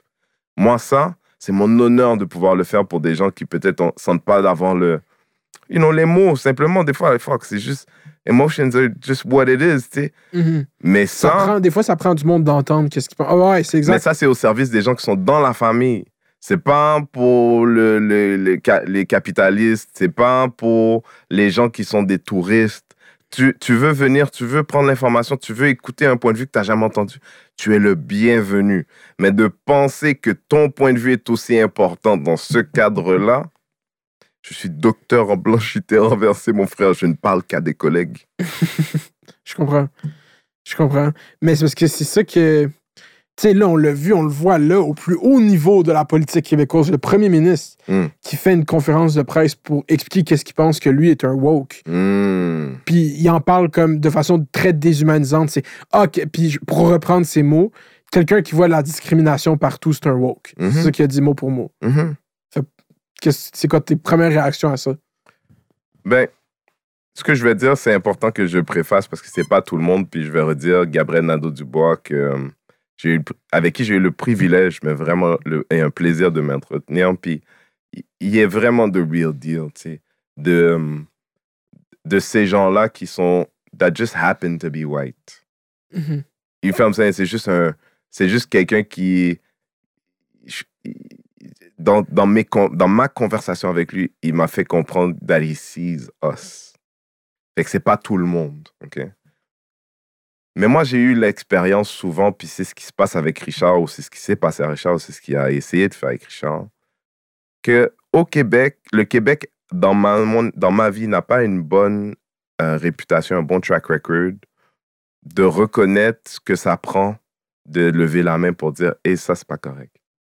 Euh, parlant des personnes de couleur parlant du traitement des personnes marginalisées parlant il y a des pochettes où tu sais les bullies euh, euh, les victimes d'agressions sexuelles. Il y a des petites pochettes où on a dit, ah, on va changer le cadre. Mais au départ, la réaction première du Québec dans mon vécu par rapport aux personnes marginalisées quand il dit, hey, il y a un problème ici, c'est pas seulement de pas reconnaître, mais aussi d'écraser tous ceux qui vont décider de prendre fait et cause pour ce problème. Puis quand le premier ministre décide de dire Ah, tu vois, ce gars-là, il choisit de, voir que d'autres existent, mais moi, j'ai vu un sondage qui dit que, la, que 52% des Québécois pensent comme moi, sauf fuck les autres 48. C'est ça, François Legault. Gabriel Nadeau-Dubois me donne de l'espoir parce qu'au moins, c'est un gars qui dit Tu sais quoi, il y a des gens qui pensent pas comme moi, puis c'est des Québécois. Il y a des gens qui pensent comme moi, c'est des Québécois. Je- personne ne peut se donner le droit de, de, d'effacer les gens. Mhm. Puis de se proclamer comme moi. En ce moment, c'est moi. Je pense comme le Québec. Le Québec. Qu'est-ce que je parle pour le Québec? Je dis. Qu'est-ce que je dis? C'est juste absurde. C'est- Mais, mais pour moi, ça, c'est, c'est, c'est québécois, Mhm. ça. C'est, c'est rough, là, peut-être pour des gens, mais c'est québécois. C'est, tu sais, euh, moi, j'aime pas beaucoup l'idée de québécois de souche. Mhm. Tu sais, cette idée de prioriser les gens un petit peu. De dire, ouais, il y a des Québécois, puis il y a des Québécois de souche. Tu sais, je, veux dire, un Algonquin, c'est un Algonquin. Il va pas commencer à dire, ouais, toi, t'es Algonquin, mais moi, je suis Algonquin de souche. Tu comprends? C'est juste, it is what it is. Mais je comprends la, la culture du faire comme si tout va bien. Puis de. Parce que. euh, puis ça, c'est dans toutes les. Ça, c'est dans la. Il y a beaucoup de Québec. Juste comme, hey, non, cette histoire, euh, ça serait ben trop de la merde. On va juste faire comme ça n'existait pas. Puis ça, c'est dans des contextes familiaux, dans des contextes pas juste sociaux, genre juste à l'échelle. Puis je dirais pas que c'est juste. Je comprends ce que tu veux dire par c'est proprement québécois, mais je pense que. Pas, pas que c'est exclusif au Québec, mais ça. que c'est proprement québécois de dire, ouais, ben, nous autres, on a trouvé une manière de se cadrer une majorité qui, by the way, va dans mon sens. Puis Mm. les autres, Puis tu sais, c'est juste des sondages. Le vrai mandat de François Legault, c'est 36% des votes. là. Mm. C'est pas 52% C'est un sondage. Ouais, mais ça doit être un truc segmenté où est-ce que il a le plus gros chiffre. Comme Mhm. 36, c'est le plus gros chiffre, tu sais. Uh-huh. C'est- C'est de la rhétorique de dictateur, bro. Mhm. Puis c'est surtout parce que c'est ça qui arrive, c'est que ça a été tellement payant pour lui de, de avoir ce discours nationaliste euh, fédéral, je sais pas comment il appelle ça, euh, nationaliste, euh, c'est quoi qu'il dit? Ah non, il dit je fais partie de la gauche efficace. François Legault, il a pas dit je suis de droite, il dit je fais de la gauche efficace. C'est Hmm. drôle en crise. Hmm. Mais je le crois, moi, en fait. Hein? Il n'y a pas beaucoup de gens de droite, en vrai. Au Québec, ici, non. Non. À part. euh, Il y a pas, je veux dire, c'est- je pense que c'est un conservateur. Tu vois, je veux dire, c'est comme, mhm. Dans les values. oui, tu sais, comme, mais, mais c'est plus que ça, genre, tu sais, moi, j'ai rencontré des gens qui sont conservateurs, mais qui sont, tu sais, c'est un gars qui est riche, hein. Mhm. François Legault, il est riche, là, riche, riche. C'est un bourgeois. C'est un gars qui avait une compagnie d'aviation, il a voyagé dans le monde, tout ça. Moi, je suis toujours. Mais j'ai toujours un peu de réticence avec les gens comme ça, qui ont la capacité de tout, mais quand tu regardes la photo, au final, c'est comme si, tu sais, hey, moi, je suis allé là, je suis allé là, je suis allé là. Ah, t'as-tu pris des photos? Non. T'as mangé quoi? Du McDo. T'as-tu fait des amis? Non, je suis allé avec mes chums. Tu sais. François, il est- François Legault, il est riche, tu sais, il y a, il y a OK, euh, comment il s'appelle euh, le, patron de l'Axe du Mal, comment il s'appelle euh, Mhm. Qui c'est? Pelado. Mhm. Tu sais, Pelado, il a étudié à la Sorbonne pendant des années. Tu sais, quand tu regardes des photos de Pelado à la Sorbonne, il est juste avec des Québécois. T'es comme, t'es allé jusque-là pour aller chiller avec d'autres. Mais t'es, tu vois, je disais, t'es riche, tu peux faire ce que tu veux. Puis tu sais, tu vas rencontrer des, ou tu vas voir des personnalités éclectiques comme ça, riches. ça. Non, moi, j'ai- un, j'ai comme, ça, ça, ça veut dire que tu sais, t'es, t'es le gars qui va ailleurs puis qui est pas capable de se fondre aux gens, qui fait pourquoi je, pourquoi je serais surpris que dans l'endroit que tu appelles chez toi, tu es juste capable de me tolérer. Puis c'est- vraiment le mot. Tu es juste capable de me tolérer. C'est comme, hey là, là, fais-moi vos gueules, là. On dit, on est- déjà qu'on vous. euh, c'est- pas ça, François Legault, bro? Ouais, c'est c'est un bon, une bonne description. je te fais. Mais, bro, euh, c'est tellement absurde. Puis c'est juste. il fait plus, il fait plus beaucoup de sens, lui. Là. Mais là, il s'est embourré. dans- Là, il voulait complètement qu'on enlève la, la discussion sur le système de santé qui crumble, genre. Hmm. Fait que ça, c'est d'autres moves clickbait. Je pense qu'il y a beaucoup de shit de la vie, genre, qui est juste dirigé par à quoi les gens pensent, puis comment je peux prendre leur attention, genre. Puis c'est pas plus. Genre, François Legault était comme, OK, là, là, faut qu'on. Là, il y a plus d'infirmières, genre, comme, faut qu'on ferme des étages d'hôpitaux, genre, en ce Hmm, moment, hmm, genre. Puis comme là, il y a moins d'hospitalisation, 80% de la population est vaccinée à deux doses, comme un chiffre énorme. On a le plus haut taux de vaccination au monde presque après Israël, genre. Puis comme, il est juste, non, non, les woke lives, c'est ça qu'on parle pendant une semaine. Toi, tu crois à ces chiffres-là, man? Quoi, du taux de vaccination? 80 quelques Ouais, ouais, pourcents. ouais. Yo, moi, là, avec Zero, on run, là, des shows, est-ce que c'est beaucoup plus black, là? Puis, je viens de faire un sondage sur mon Instagram. Chez les, chez les blacks, c'est comme, je dirais, 50-55%. Mhm. Moi, je te dis, là, live, là, je pars sur mon Instagram, là, puis je fais un poll, puis 98% du monde sont vaccinés. Puis genre Wow. sur Twitch, là, quand je dis au monde, yo, il y a 300 personnes dans le chat qui, qui est vacciné deux doses, il y a genre 105, il y a genre plus que la moitié du chat qui fait comme je suis vacciné. Genre. C'est une affaire de démographique. Genre, Fait que toi, tu penses que 83, c'est pour vrai? yeah, yeah, yeah, for real, for real. Comme il y a ce nombre de gens Mais qui sont vaccinés. Pourquoi il fait capoter les gens de même si les gens Mhm. sont vaccinés? J'ai aucune. Ben, c'est pas. T'as vu la vidéo où est-ce qu'il dit, euh, ouais, vous êtes aussi. Il dit à son, son équipe de communication, vous êtes aussi bien de, de faire croire qu'il y a une quatrième vague qui s'en vient parce que ça fait peur aux gens. Mhm. Il a dit ça, François Legault? Oui. C'est Mhm. comme un hot mic, genre, de lui qui parlait avec son équipe avant. Shit, J'ai pas entendu ça. C'est- je- moi, je, je- avant de rentrer ici, j'ai. Je sais pas, ben, oh, bro, euh, techniquement, man, tout ça, c'est que repose que le gouvernement du Québec est obligé d'être capable de fournir des soins, genre. Puis Oui. si le gouvernement du Québec peut pas fournir de soins à du monde, comme à Erin, comme à d'autres endroits, ben nous, on a le droit de faire comme yo, paye les gens, t'as failli à ta... On peut l'amener en justice, le gouvernement, si t'as pas fourni les soins que t'avais le droit, quelqu'un de ta famille avait le droit. Fait que ça reste C'est que... une vraie chose, hein? Ça, c'est une vraie chose. Comme le gouvernement, c'est la loi sur la santé. Genre, le gouvernement est obligé de nous donner des soins. Genre. Mm. Fait que c'est tout. Il faut. Il y a la perspective sociale, puis après, il y a genre. Il y a le du monde dans le système de santé live, là, moi, qui, genre, qui, qui sont. Qui, avec qui j'ai parlé sur Twitch, bro, c'est c'est crumble, genre. Fait comme, il faut des mesures de même. Puis genre, là, je déteste François Legault depuis 2018. J'ai une de mes premières vidéos YouTube, c'est. toi, tu toi, t'es pour que les infirmières soient obligées d'être vaccinées pour travailler. Non, non, ça, je suis J'ai dit dernier podcast, je pense qu'il va, il va enlever cette mesure. Ça, je, je trouve ça absurde. Parce qu'il n'y a pas assez de personnes. Dans un monde optimal, peut-être, parce que pour être infirmière à la base, ils se font vacciner à côté-côté. Genre, juste maintenant, là, avant la COVID. là. Ouais. Ils reçoivent comme 3-4 vaccins. Si t'as pas tes vaccins de hépatite ou whatever, toutes ces shit-là, faut que tu ailles pour travailler. Fait que dans un contexte où il y a un plus gros timeline pour que ce vaccin soit accepté socialement, parce qu'il y a du monde qui ont juste peur, puis qui vont. Genre, oui, il y a les antivax, mais aussi le monde qui veulent juste rien savoir. Parce que, comme mon. Genre, je vais bien, j'ai pas envie de ça, c'est étranger, c'est nouveau. Puis c'est pas du monde antivax, c'est du monde juste qui ont peur, comme straight up. Fait que pour que le temps que eux s'accommodent, là, à un moment donné, tu pourrais l'obliger aux, infirmiers parce que c'est comme ça fait partie de qu'est-ce que vous faites. Vous prenez des vaccins pour travailler à la base, mais là, c'est juste trop nouveau. Mais Ouais, je suis d'accord avec toi. Le fait, le- je, les trouve très imp- je les trouve, puis pas juste le gouvernement. Je sais Mhm, pas si t'as senti ça dans la population, genre, les gens sont impatients. mhm. C'est pas parce que toi, c'est pas parce que toi t'es sur le bateau que quelqu'un est obligé d'embarquer en même temps que toi. Tu sais, you know, il y, a des gens qui ont des expériences de vie qui font en sorte qu'ils préfèrent voir comment les choses se passent avant même que Exactement. déjà à la base. Puis après, ça fait 15 ans maintenant que tout le monde nous rentre dans le corps. Ouais, bois des shakes, arrête de manger de la viande, faut que tu descendes ton cholestérol. Là, maintenant, je check tout qu'est-ce que je mets dans mon corps. Puis du jour au lendemain, tu me dis, ouais, mais cette nouvelle affaire. Puis je peux pas être comme, donne-moi 5 minutes. Mhm. Tu sais, parce que moi, j'ai arrêté de manger du gluten, vois-tu? Fait que. non, mais il y a des gens, c'est vraiment ça. Comme, moi, j'ai fait beaucoup de changements dans ma vie par rapport à ce que moi, je mets dans mon corps. Genre, je contrôle les choses que je mets dans mon corps. Ça fait longtemps que je fais plus partie, je fais plus confiance aux mêmes gens, là, les mêmes industries qui mettent du caca dans, dans, dans ma bouffe. Mhm. Tu me pardonneras, moi, j'ai besoin de. Ça, là, c'est un, c'est une vraie chose pour une vraie personne. Je suis pas en train de dire qu'elle a le droit de dire non, moi, je...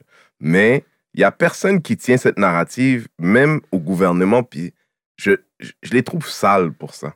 Mhm. Je trouve dans le gouvernement, ils sont un, un peu plus. Euh, mais t'as raison. Quand il a dit, moi, je, je voudrais pas. Quand François, Du- Fra- François Dubé, je pense, il a dit, moi, je voudrais pas me faire servir à un hôpital par une infirmière non vaccinée, je voudrais pas qu'elle soit proche de moi, c'est absurde. C'est fucked up. Ça, c'est C'est absurde. fucked up. Puis le gars, il dit ça comme si, en ce moment même, les- ces mêmes gens-là étaient pas en train de soigner des gens. Mhm. Genre, au moment où il disait ça, il y a des gens non vaccinés qui sont en train de soigner des gens. What are you saying? Les- moi, je les adore, les gestionnaires, quand ils ont décidé qu'à une certaine date, le- le- les choses magiquement changent. Mhm. Non, c'est une mesure. C'est, En France, ils l'ont fait, ils ont renvoyé 3000, ils ont J'ai suspendu 3000 infirmières d'une vu, chute. j'ai vu, j'ai vu. Mhm. On va voir comment ça va se passer parce que là-bas, là-bas, là-bas, ils savent manifester. Ici, on sait pas manifester. là-bas, ils savent manifester. J'ai tellement hâte aux présidentielles françaises. C'est comme. C'est. euh, parce qu'un des meilleurs pieces de content que j'ai vu de ma vie, c'est le débat de deuxième tour de Marine Le Pen puis Emmanuel Macron. Ça risque d'être intéressant. C'est du génie. Là. En 2000, il, y a, il y a 7 ans, là, ou il y a 5 ans, là, le dernier euh, quinquennat. Ils ont tellement des mots, les Fran- euh, quinquennat. C'est tellement un beau mot. Ah, et, et puis le truc, c'est quinquennat. J'avoue qu'il y a plein de gens à la maison qui disent C'est quoi qu'elle raconte Quinquennat quinquennat quoi? Quinquennat, ça veut dire un mandat de 5 ans pour être président. Euh, la France, euh, c'est un, c'est un autre. Mon, moi, live, je suis deep là-dedans. Je sais pas pourquoi. là, je suis tombé dans ces vibes-là. Depuis que Mathieu Bocoté est arrivé à CNews, là, je check les clips de Mathieu Bocoté à CNews. Comment c'est d'ailleurs? Quoi? C'est incroyable. Moi, quoi? D'ailleurs, c'est quoi? C'est quoi ton thought sur Mathieu Bocoté mon thought France? sur Mathieu Bocoté en quoi France? ton thought là-dessus? Moi, j'adore ça parce que ça montre que il va dire ce qu'il faut dire, genre. Puis encore, là, là, ça fait cinq. Moi, je check tous les épisodes au complet de. oh, c'est quoi euh, Faut en parler ou une affaire de même. Je me rappelle plus du nom de son show, là. Puis je me demande vraiment combien de semaines il va réussir à juste répéter la même chose. Ok. Ok, moi, j'ai rien regardé encore. T'as rien regardé? Tout, tout, tout vient frais. Moi, ah. Peut- je vais peut-être je vais en regarder une pour voir. Mais moi, j'ai aussi décidé qu'il y a, il- la même manière que je te parlais là de choses qu'on met dans notre corps, il y a des choses que de les entendre, c'est comme, c'est Mhm. comme avaler de l'anxiété. Je te jure, mais moi, c'est ce que j'aime le plus regarder. Je, je Hmm. regarde Tucker Carlson chaque deux jours. Oh. Je regarde- j'adore écouter les Comment gens. tu dors, bro? Ben, j'adore savoir qu'est-ce qu'ils pensent. Moi, dans mon thought process, c'est pourquoi j'écouterais pas ce que les gens qui pensent pas la même chose que moi disent? Si, je veux- Oui. si j'aspire un jour à avoir côté à la place que t'es puis qu'on discute, faut que je sache qu'est-ce qu'il dit. Tu voudrais avoir Ben oui, Bocoté? 100%. Hmm, Comme t'as-tu déjà vu la podcast de Corneille avec euh, Mathieu Bocoté? J'ai essayé. C'est incroyable, moi, je trouve. J'ai- Ben, j'ai essayé. Moi, j'ai essayé. Qu'est-ce que, pourquoi tu trouves ça incroyable, toi? je trouve que c'est une belle discussion. T'es sérieux? Moi, je trouve que ça a montré plein de limites dans l'argumentaire. Peut-être que ça a montré plein de limites dans le discours à Mathieu Bocoté. Ok. Je trouve qu'il aurait, il aurait pu pousser. Mais à plein d'endroits, il y a juste. Puis il faudrait que je la réécoute. Je l'ai vu il y a un an et demi quand même. Mais à plein de moments, je trouvais que Mathieu Bocoté faisait juste faire comme Ah, tu sais quoi, t'as raison. Oui, mais déjà, à la base, ils sont pas très loin dans leurs idéologies, les Mhm. deux. Ok. C'est pas parce que t'es noir que t'es de gauche. Ça, c'est pas moi qui l'ai dit. Ouais. C'est lui. Tu comprends ce que je veux dire? Sur lui, il est plus proche de Mathieu que de Gabriel. Je comprends. Fait que c'est sûr qu'il pouvait dire t'as raison parce qu'ils ils sont. They're, they're coming from the same side. Mhm. Mais Mathieu, je l'ai jamais vu s'asseoir avec quelqu'un qui serait de gauche, mettons. Euh, Moi, je m'asseoirais pas avec lui. Ah non? Non. Il y a longtemps, je voulais. Pendant longtemps, je voulais parce que j'étais persuadé que c'était possible d'avoir une conversation avec les Mhm. Richard, les. C'est pour ça que quand tu as parlé de, de moi et Richard dans une émission, ça m'a fait rire parce que j'y ai- j'y ai réfléchi. Je me suis comme, pas, pas un show comme tel, puis je, je présume que ce serait pas la même chose, mais je, peux pas m'asseoir avec quelqu'un qui, j'ai l'impression, veut juste dire ce qu'il a à dire. Il est pas intéressé à voir comment ce qu'il a à dire. Déjà, how- comment ça colle au mur. Tu sais, il veut juste le dire. Il fait juste croire. Puis quand je vois Richard, quand je vois. Tu sais, s'il était en train de te dire, ouais, moi, moi j'ai su que. Moi, j'ai su que le bout des pénis des Noirs était vert. OK? Mm. Puis là, t'amènes un pénis, puis là, t'es comme, Mathieu, regarde, le bout du pénis, il est jaune. C'est pas grave, c'est pas grave, c'est pas grave. Moi, je. Tu sais, ils, ils sont jamais challengés, puis même au moment où ils sont amenés en face de quelque chose, they, they never want to change or evolve. So, they, they don't want the conversation. Moi, j'aime une conversation. Ça me dérangerait pas de m'asseoir avec un raciste Mhm. pour entendre de quoi il parle. Mais ces gens-là, ils sont, they're not about their pro, they're anti-us. Mhm. C'est ça leur discours. Ils sont pas, Ils sont, tu sais, Mathieu, c'est pas un nationaliste, c'est un anti-immigrant. Mhm. Tu vois, je sais, c'est pas, c'est pas quelqu'un. Bro, moi, je peux pas croire à quelqu'un qui va dire je suis nationaliste, donc je fais partie d'une nation, donc j'ai une expérience commune avec un peuple, mais son accent, il est la seule personne sur 8 millions de personnes qui l'a. Mhm. Au Québec, c'est Mathieu Bock? L'accent de Mathieu Bock côté là. Mhm. Il est la seule personne sur 8 millions de personnes qui l'a. Tu vois, je veux dire, il, il est dans sa propre nation en vrai. Mhm. Mais lui, c'est plus deep. Là. Mathieu Bocoté, là, il est, il est consommé par l'idée nationaliste québécoise depuis que c'est un tendre enfant. Là. Oui, oui, j'ai vu les images. Euh. Mais ça veut pas dire que ce qu'il fait, c'est ça. Mhm. Je sais, pas. il a un idéal dans lequel il n'y a personne d'autre que lui. Ben oui, c'est ça. C'est ça qu'il il raconte. Ses rêves, quand il était jeune, il marchait, puis où il dormait, il faisait le rêve que c'était lui qui mourait sur le champ de bataille en plantant le drapeau du Québec, puis qui mourait pour la nation. Il a Yo, dit ça aux que- grandes entrevues avec Stéphane Bureau. Yo, Ça- je, je, je- j'ai besoin de cette vidéo. c'est pas une vidéo, c'est une émission de radio. C'est une émission de radio? Je l'écoutais à la. C'était en. Oh, c'est dommage. euh, non, non, mais il y a l'audio. Il faut que tu oui, checkes mais les- c'est pas pareil. Pas- avec l'Internet, c'est pas pareil. Il a dit, répète ça, s'il. Il a dit, quand j'étais jeune, je, je me rappelle pas le mot qu'il avait utilisé, s'il rêvait ou s'il il était comme. J'avais cette image que c'était moi qui mourais sur le champ de bataille en plantant le drapeau du Québec, en prenant une balle, puis c'était le Québec, était, j'étais la libération du Québec. C'était ça qui était dans ce scénario de quand il était jeune. Médiéval type shit. Est-ce que tu as vu Mathieu Bocoté avec Yann Barthès à Quotidien? Non. Ah. Euh, Peut-être que oui, mais là, ça me dirait. Ben moi, je Ah l'avais oui, coupé oui, dans le truc quand il dit Ouais, ouais, je Tu vu. parles beaucoup de la France et tout. Euh, de quoi je me mêle? Hmm. Puis là, bro, moi, j'étais ramp. Man, j'ai éjaculé Ouais, un peu. Bro! Non, mais c'était un vrai plaisir parce que moi, quand je suis allé en France, bro, je me suis rendu compte à quel point les Québécois sont pas français. Hmm. C'est Roy Dupuis qui a dit c'est en allant en France que je me suis rendu compte que je suis beaucoup plus autochtone que je suis français. Hmm. les Français, c'était une culture particulière. Moi, je suis haïtien d'origine. Une grande partie de notre culture, c'est une ancienne colonie française. Une grande partie de notre culture est ancrée dans la culture française.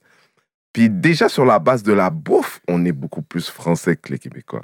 Mhm. Après ça, la langue, c'est un débat. Ça dépend qui tu regardes. Ça, le créole, ce serait plus proche du français de Non, France ou du en fait, québécois? dans une école qui est dans, qui est dans un centre où les gens... C'est une langue officielle, le français. Ça fait, c'est le créole et le français. Ça Mhm. fait que c'est pas. Ça fait. Le. le, le tu sais, on est comme deux, on va dire deux anciennes colonies où le, le- la même façon que le créole, c'est le mix de toutes les choses qu'on- qui nous est arrivé. Le joual, c'est une langue. Le québécois, le français parlé au Québec, c'est pas du français. Yo, quand je suis moi là, je pensais que je parlais bien français. Quand je suis arrivé en France, bro, je me suis tué pendant deux mois, man. Mhm. J'étais fatigué de gens qui me disaient quoi? Puis quand ils me disaient quoi, ils me regardaient comme si que. Comme si. Je veux, je veux pas dire ça parce que. Mais c'est une image, mais comme si que j'étais un- j'avais une retardation mentale, genre. Mhm. Comme. Sais, excuse-moi, mon petit, genre. Tu sais, puis tu sais, t'es un adulte, tu sais, puis les gens sont comme. Ah, tu sais, t'as-tu comme la misère à parler? Je peux. Mhm. Ouais, c'est ça. Tu vois, mais juste parce qu'ils ils- ils ont. Tu sais, on parle différemment, on construit nos phrases différemment.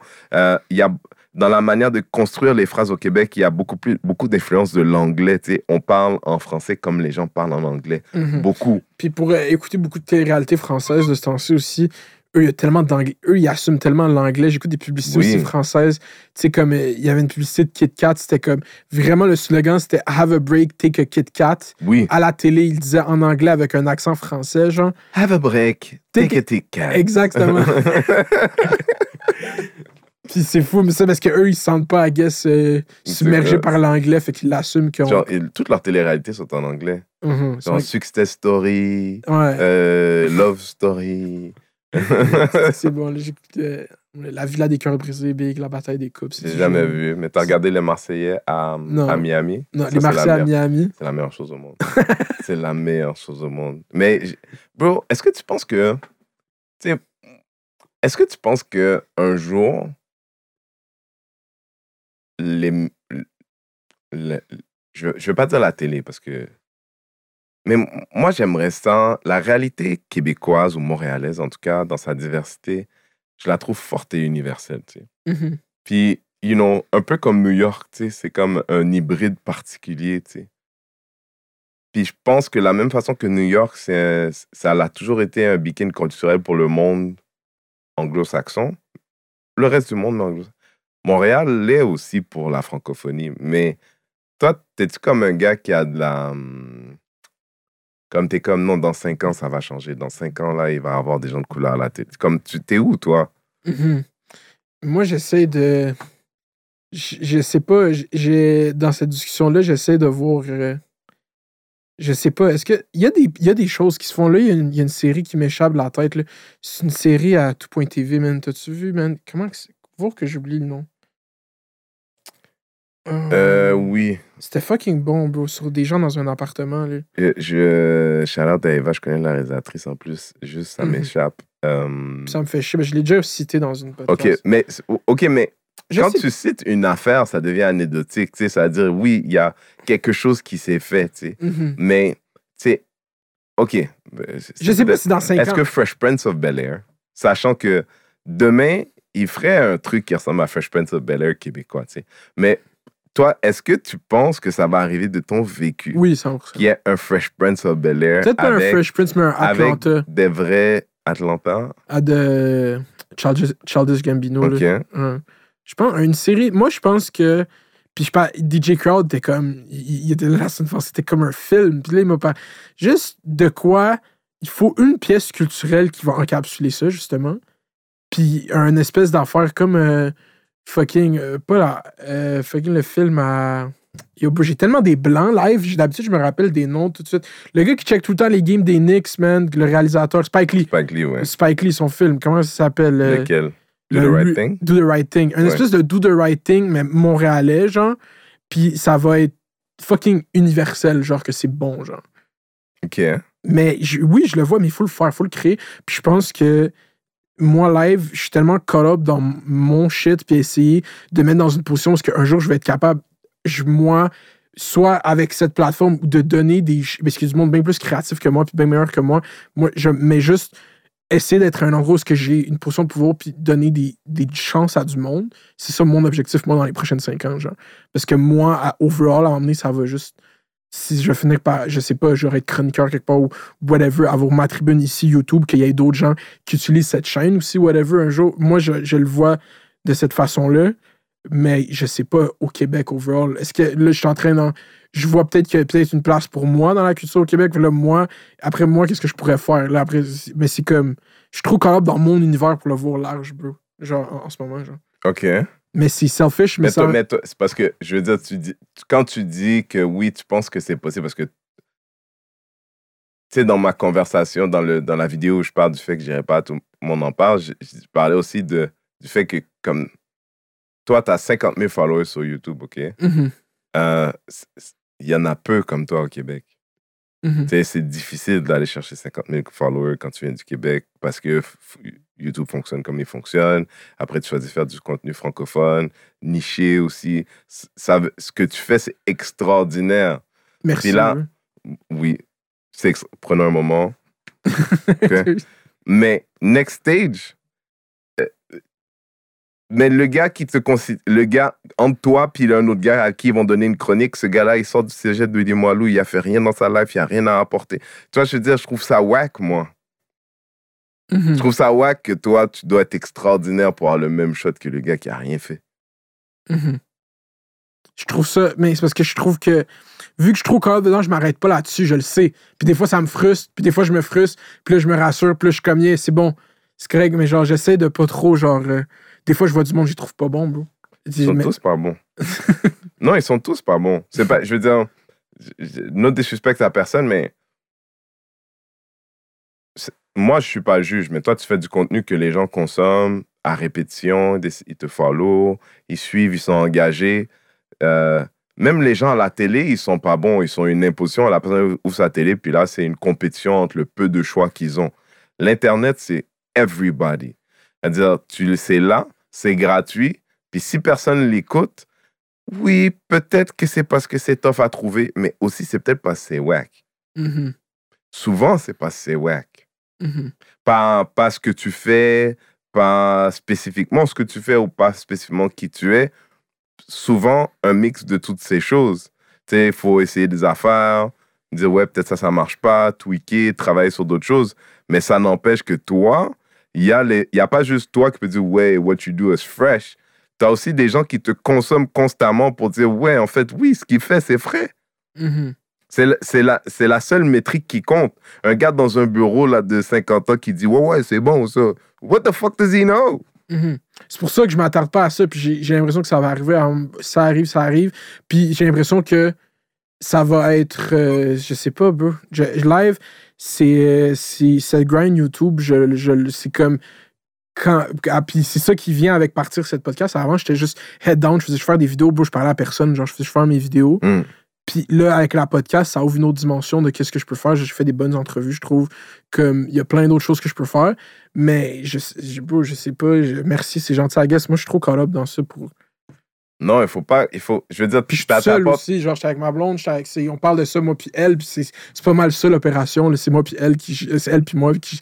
Comme. Même si t'es pas sûr, bro, c'est une confirmation que tu fais quelque chose de bien. Tu le sais dans quel marché que t'es, puis que. y- y- qui est à côté de toi? Mhm. Qui, qui a des chiffres comme toi? Qui? C'est ça que je dis, moi, mais je peux pas le dire tout le temps. Non, mais je veux dire, personne. La vérité, c'est que là, tu es dans une île de 1 à 1, tu, f- surtout dans ce que tu fais. Après, you know, Blonde numéro 22 qui parle de Nothing Interesting, qui est suivi par des gens de 14 à 17 ans, hum, ça, c'est un autre délire. C'est pas de ça qu'on parle. On parle de dire, ouais, ouais, les gens qui te consomment, souvent, ils ont accès à beaucoup d'autres choses qui parlent après des choses. Non, ils choisissent de t'écouter toi. Mhm. Quand il se passe quelque chose, ils vont dire Ah, je veux savoir ce que Merde de Lamar a dit et tout. Ça, c'est du power, frère. mais, mais pas, je parle pas juste de power, genre. Je je te parle du cosign des gens. C'est le plus. euh, Genre, c'est ce que. C'est le, le plus fucking intense. C'est le plus fucking euh, important, bro. C'est le plus fondamental. C'est ça, fondamental. C'est pour ça que je te dis, aujourd'hui, quand. Oui, c'est fondamental. Quand aujourd'hui, euh, demain, euh, Radio-Canada t'appelle et tout, moi, je suis comme.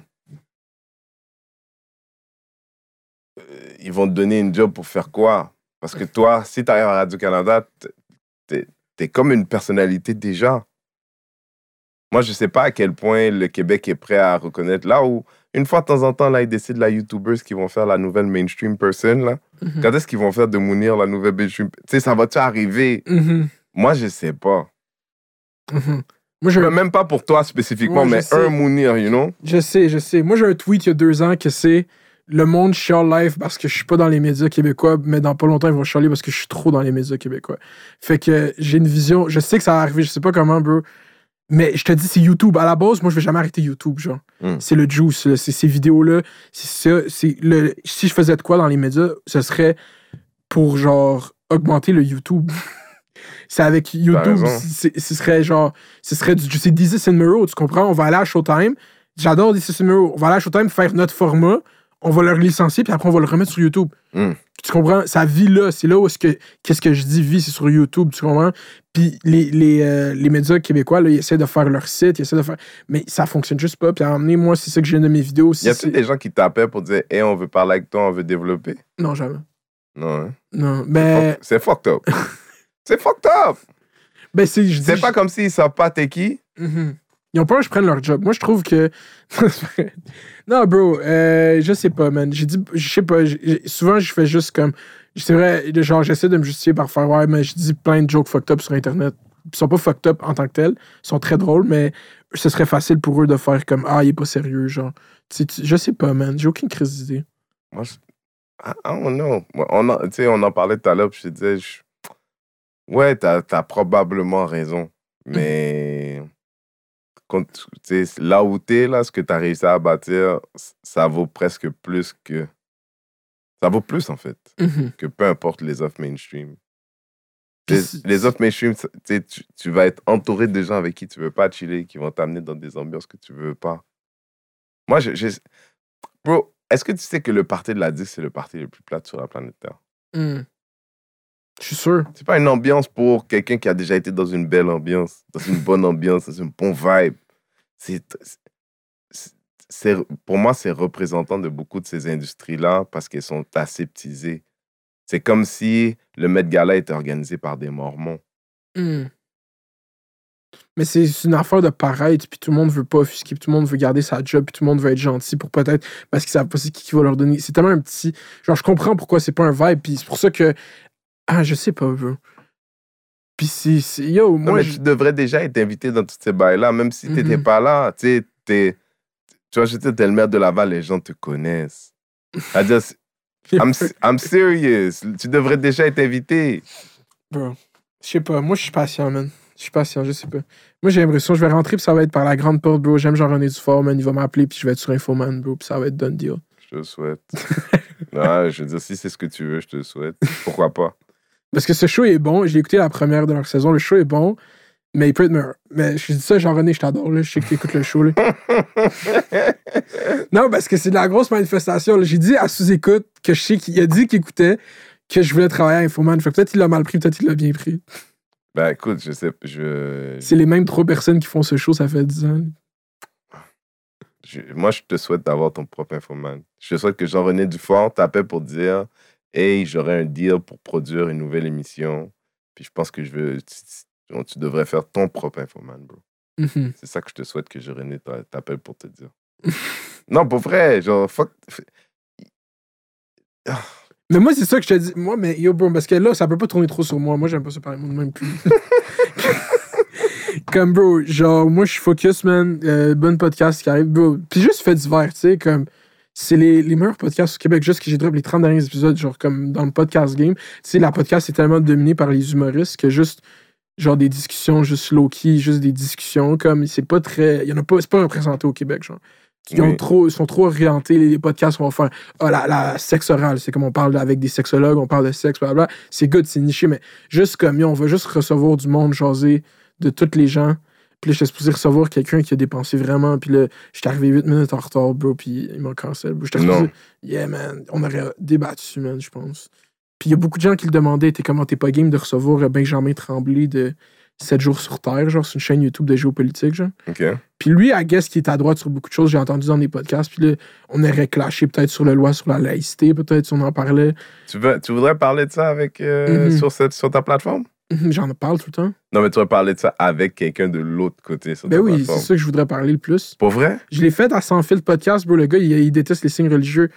Ah, je suis allé à sans fil, je pense. T'es Oui, allé? Oui, je vois genre, oui, oui, particulier. OK, comment c'est passé, ouais? Ben, il était comme à la fin, ah, il m'a convaincu.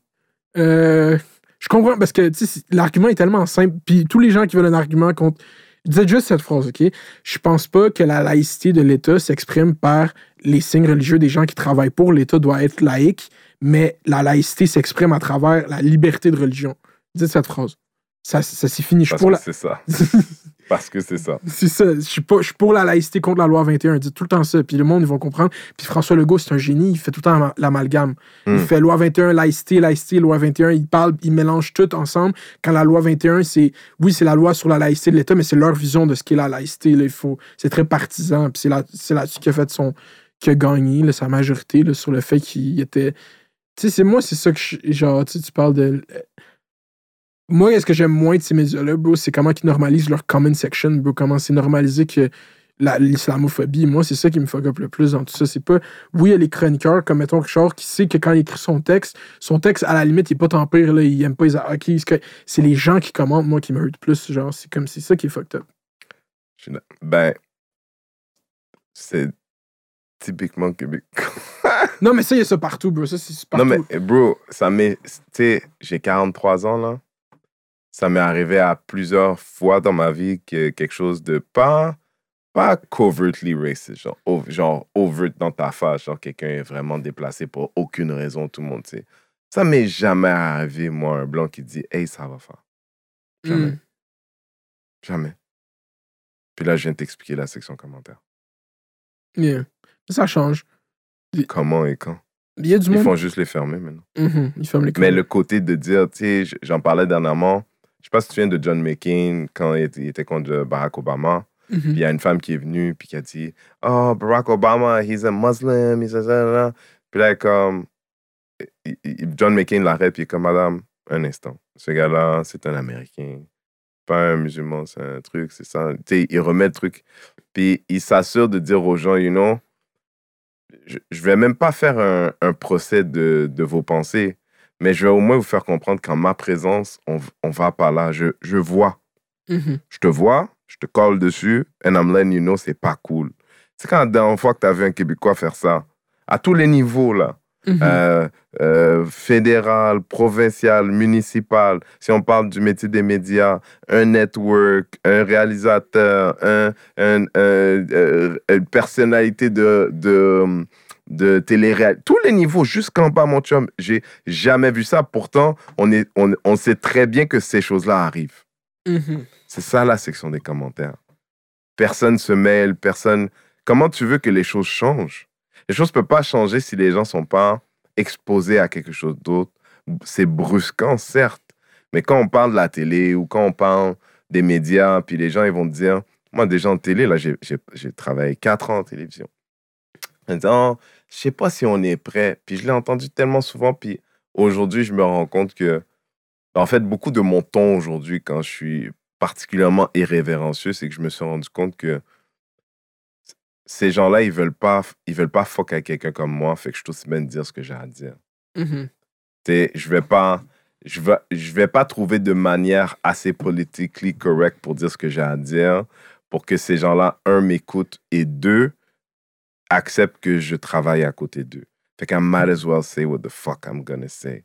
La réalité, c'est que les choses vont pas changer si les gens sont pas brusqués un petit peu. Et la personne qui doit les brusquer, c'est des gens qui leur ressemblent. Moi, j'ai toujours maintenant, white people educating white people is the key. Moi, les Mhm. blancs, ils m'écoutent pas. Ça, c'est vrai. Ça, tu dis, c'est pas, c'est Pat Lag qui a raison en parler à Guilla. ça- C'est deux personnes blanches qui en parlent. C'est- oh, ben, ben, en fait, c'est- c'est pas deux personnes blanches, mais c'est à moins que tout le monde à Québécois est un, est un raciste fini puis il croit en Richard, Richard devrait être confronté régulièrement. Mhm. Dans un monde qui est correct, là, je sais que tout le monde est blanc dans le building, mais est-ce que tout le monde qui est blanc dans le building pense comme Richard? Mhm. Parce qu'une fois de temps en temps, on va faire un tour dans la section commentaires pour voir c'est quoi que ça donne, là. C'est quoi, que, quoi le lait que tu traites de la vache, là? C'est ça que ça donne, là. Mais, tu sais, si... tu sais, on vit dans un monde où on a accepté certains vices et d'autres non.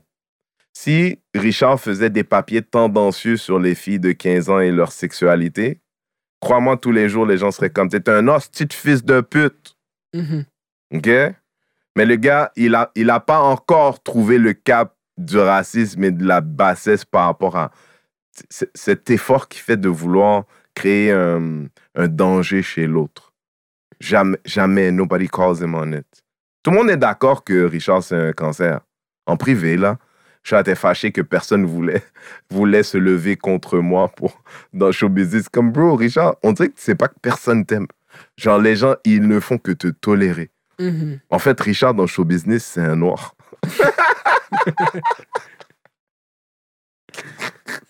Mais c'est ça qu'il décrit, lui. C'est pour ça qu'il aime pas Pat Lag. Il est comme Oh, tous tes amis bien pensants là, qui m'ont cancel là, euh, derrière des portes fermées, ils me disent qu'ils sont d'accord avec moi, là, mais ils le diraient pas publiquement. là. Puis C'est parce qu'on peut plus rien dire là, à cause des woke. Là. Mhm.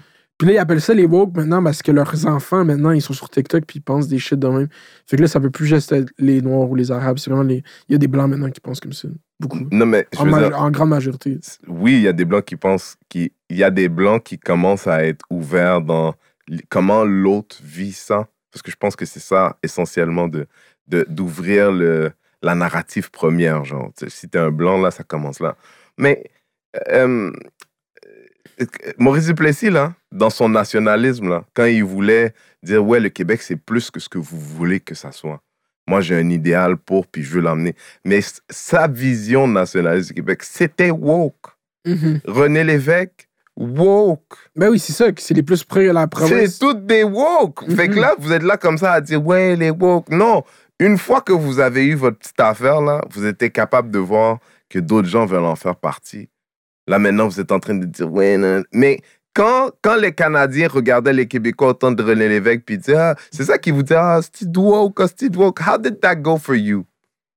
Mhm. Moi, je- bro, sais, des fois, on a beaucoup de conversations comme ça, genre, euh, par, tu sais, des conversations de société, souvent qui sont leadées par les gens de ce média-là. là. Puis, tout ce que c'est ça, c'est comme une grippe. Mhm. C'est un petit truc de quoi tu meurs pas, ça t'incommode pendant quelques jours, ça passe à autre chose. Parce que dans les faits, même moi, je dis souvent, je suis pas québécois en fait. Oh my god, ok. Moi, je dis souvent, je suis pas québécois. Parce que pour moi, je suis, moi, je suis haïtien en fait. Ok, ok. M- moi, je suis, haïti- je suis canadien d'origine haïtienne. Puis la raison pour laquelle, puis là, on parle de culture. hein. C'est, mon père est haïtien, ma mère est haïtienne. Si mon père était euh, jamaïcain, puis ma mère est haïtienne, j'aurais été jamaïcain, haïtiano, euh, canadien d'origine haïtienne et, et jamaïcaine. Le point est que la culture se transmet par ta famille, par, Mhm. ton, par tes parents. C'est ça la culture. C'est pas juste, c'est pas parce que mon fils est né à Tokyo qui est japonais, mon chum. Mhm. Tu vois, je dire, il n'y a pas personne qui. Personne ne sous-entend ça jamais. Right? Moi, je suis pas québécois. Pas parce que j'ai quelque chose contre le Québec, mais plutôt parce que j'ai un amour pour leur histoire. Et comme leur histoire est la leur, je peux pas me l'accaparer, surtout quand j'ai la mienne. Mhm. Moi, je, je- fièrement, je suis. Je, je viens d'un peuple qui est le premier peuple noir de, de- du monde moderne. Je comprends? La, une révolution d'esclaves successful avec une histoire complexe, mais. It's my people Mhm. je parle la langue. Quand j'arrive avec quelqu'un qui a les mêmes codes, ça se passe à peu près pareil. Quand on regarde la bouffe, ça a le même nom. Ça, that's culture. Mhm. Pas québécois. Même si je faisais un pâté chinois, là, trop d'épices. Je sais pas, tu vois, je veux dire, non. Oui, on est des cousins, oui, truc machin, mais non, faut, faut arrêter de faire cette erreur de vouloir mettre les gens dans la même boîte. C'est pas, c'est pas qui je suis. Mais, mais, on- mais, mais ça, on parle de culture. Est-ce que, est-ce que, est-ce que, est-ce que j'ai vécu ici à peu près toute ma vie? Certes. Mais c'est parce que c'est comme le. C'est ça le clash. Genre, c'est comme. Le, le Canada a une approche multiculturaliste où est-ce que c'est comme, yo, on a un gros melting pot de toutes ces cultures qui créent le Canada. Les Américains ont une approche patriotique. C'est comme on est tous Américains. On est tous différents, on vient de partout dans le monde, mais on se rallie derrière cette idée américaine. Puis le peuple québécois a souvent cette idée-là qu'eux aussi sont même. Comme il y a cette nationaliste québécois, on est québécois d'abord, puis on, on strive vers ce. Mais comme je suis Canadien, je peux pas, parce que ça, c'est un problème de Québécois dans la quête de son identité. La raison pour laquelle je parlais de ça au tout départ, je voulais m'y rendre, mais je suis comme les. Tu sais, quand tu es en Saskatchewan, ça n'existe pas être Saskatchewanais, Mhm. ni être Albertain. Il n'y a pas d'identité culturelle à ces endroits. Les gens qui reven- revendiquent cette identité culturelle ont une vraie histoire, un vrai passé qui n'est pas le mien. Donc, ça serait ridicule pour moi de me l'accaparer. C'est comme ça que je le Mhm. vois, en tout cas.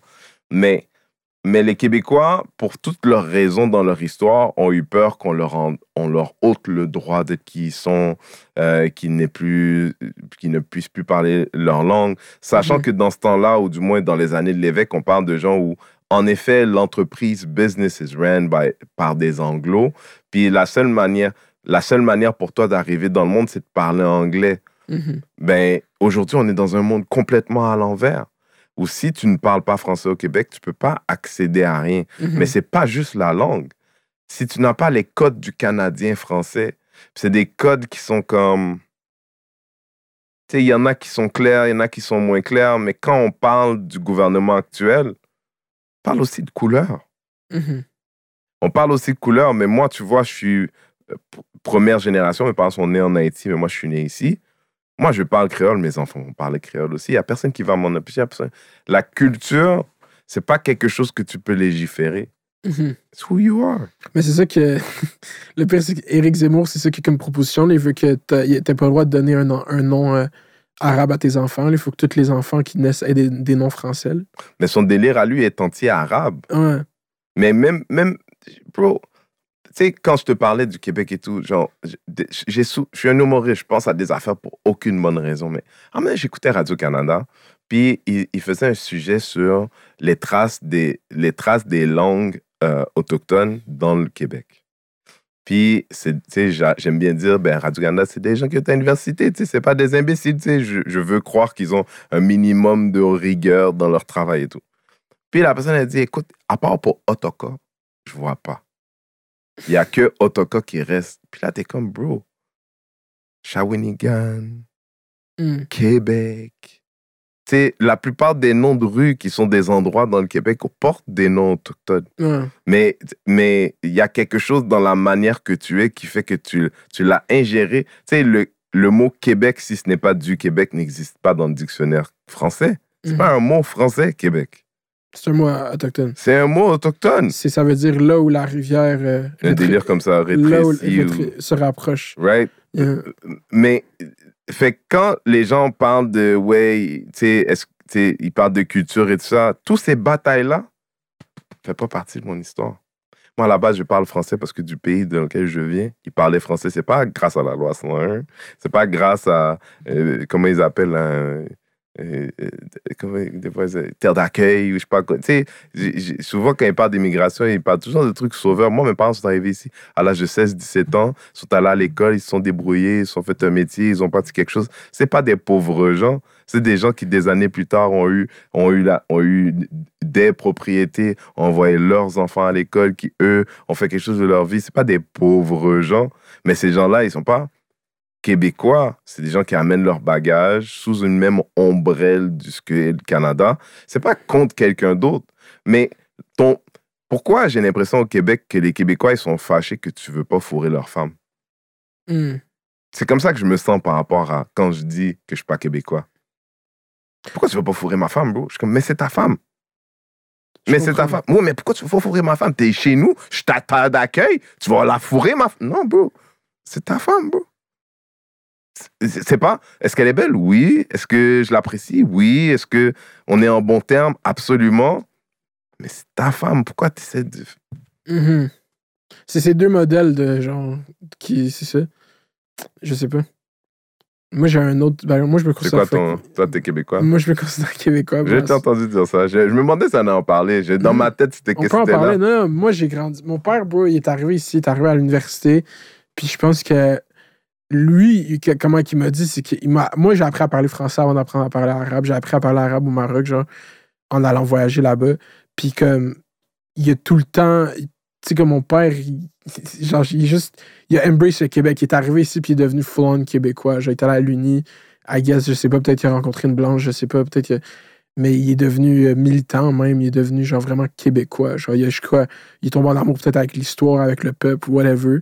Puis moi, je me suis fait élever genre strictement dans la culture québécoise presque, puis américaine plus, parce que au cours euh, du 20 21e siècle, comme le, la culture originale québécoise vient, a, a été délaissée, puis une génération complète de Québécois s'est fait élever par des émissions américaines. Ça, c'est la vraie réalité, là, ma génération. Fait que vraiment, nos codes à notre génération sont beaucoup plus américains que québécois.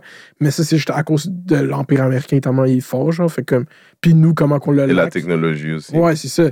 Fait que genre, c'est sûr que si tu regardes culturellement, oui, je suis fucké américanisé aussi, mais je me considère québécois. Genre, j'aime. euh, Je pense que. Et comme j'ai dit, comme je dis, je pense pas que tu peux, tu peux changer une société si tu, tu dis pas que t'en fais partie, genre. OK. Puis je trouve que c'est une nation, le Québec, puis genre j'en fais partie, comme, puis je suis québécois. Puis l'autre jour sur Twitch, je niaisais, j'étais comme, c'était une idée, je, je racontais, j'étais comme, ce serait un bon sketch de Bye Bye si j'étais devant, euh, j'arrive devant un doute déguisé en François Legault, genre, puis je fais comme, yo bro, me dire, je suis québécois de souche. Puis il fait comme, non. Puis François Legault est comme, non.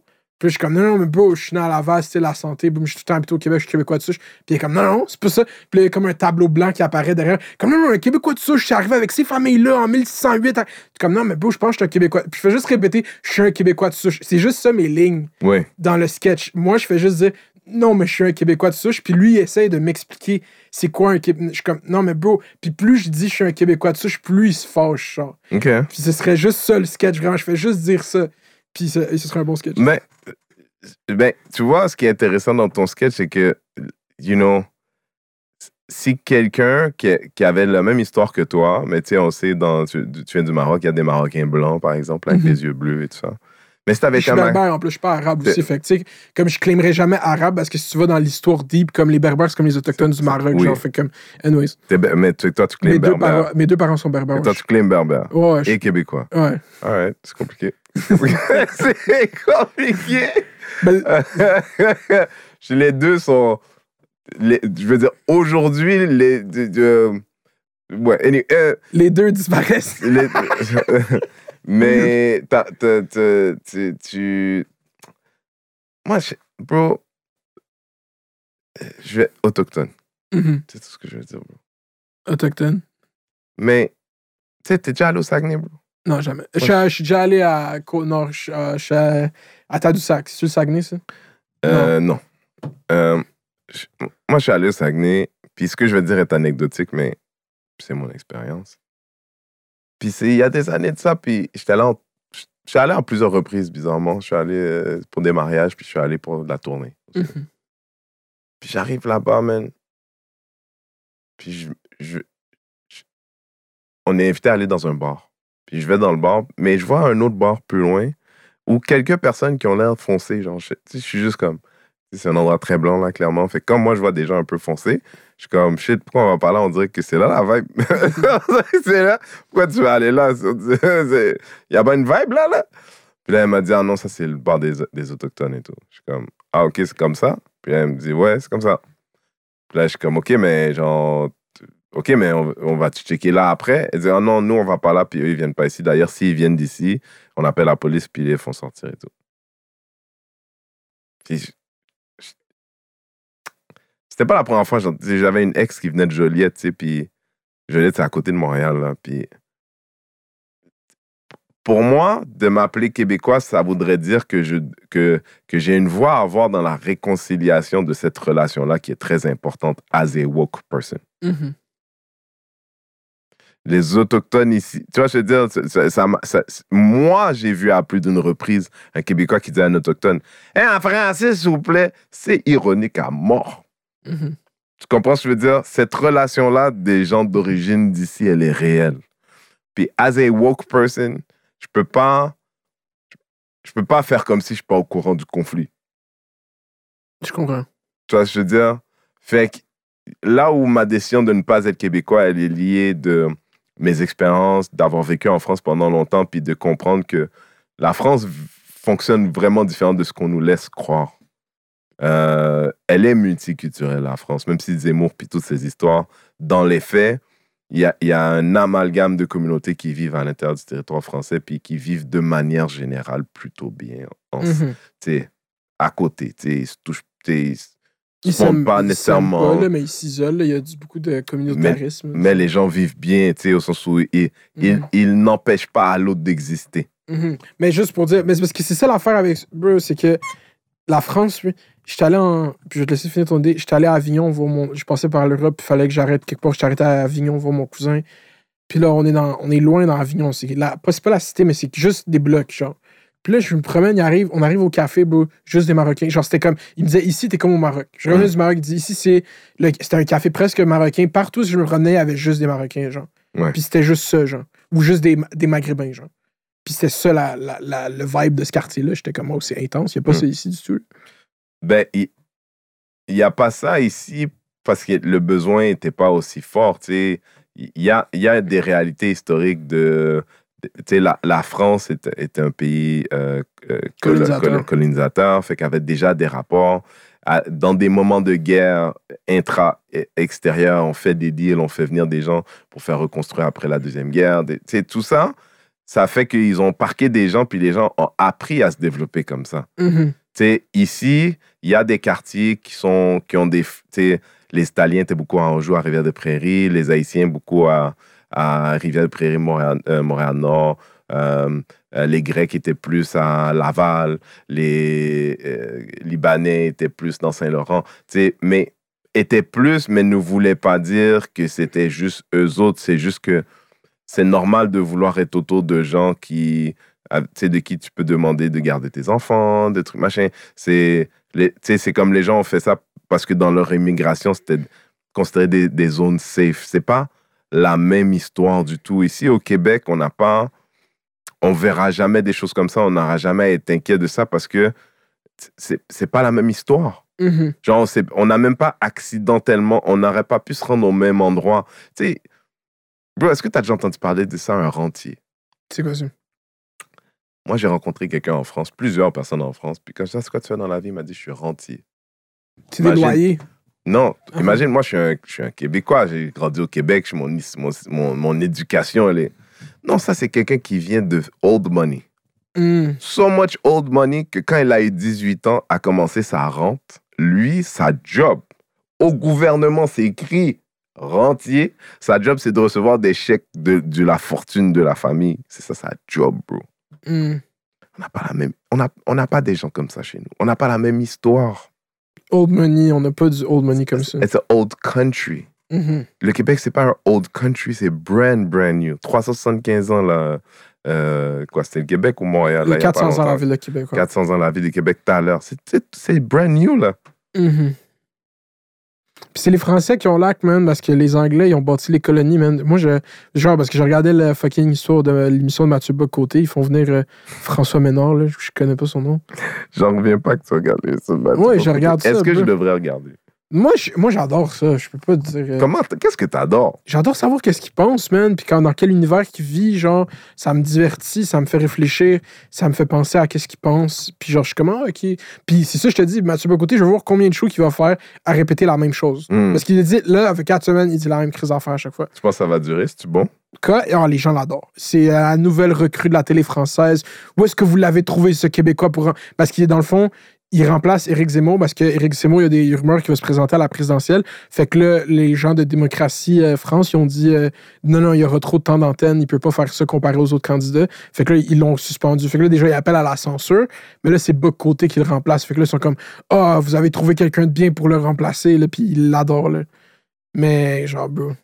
Lui, lui je- je- moi, je, moi, je prédis qu'il va revenir avec sa queue entre les jambes. Tu penses? Oui. Oui, parce que, parce que je veux dire, dans, dans mes années de, de vivre en France, je me suis rendu compte que, bon, la France est raciste à fond, mon frère. La France, elle est raciste à max.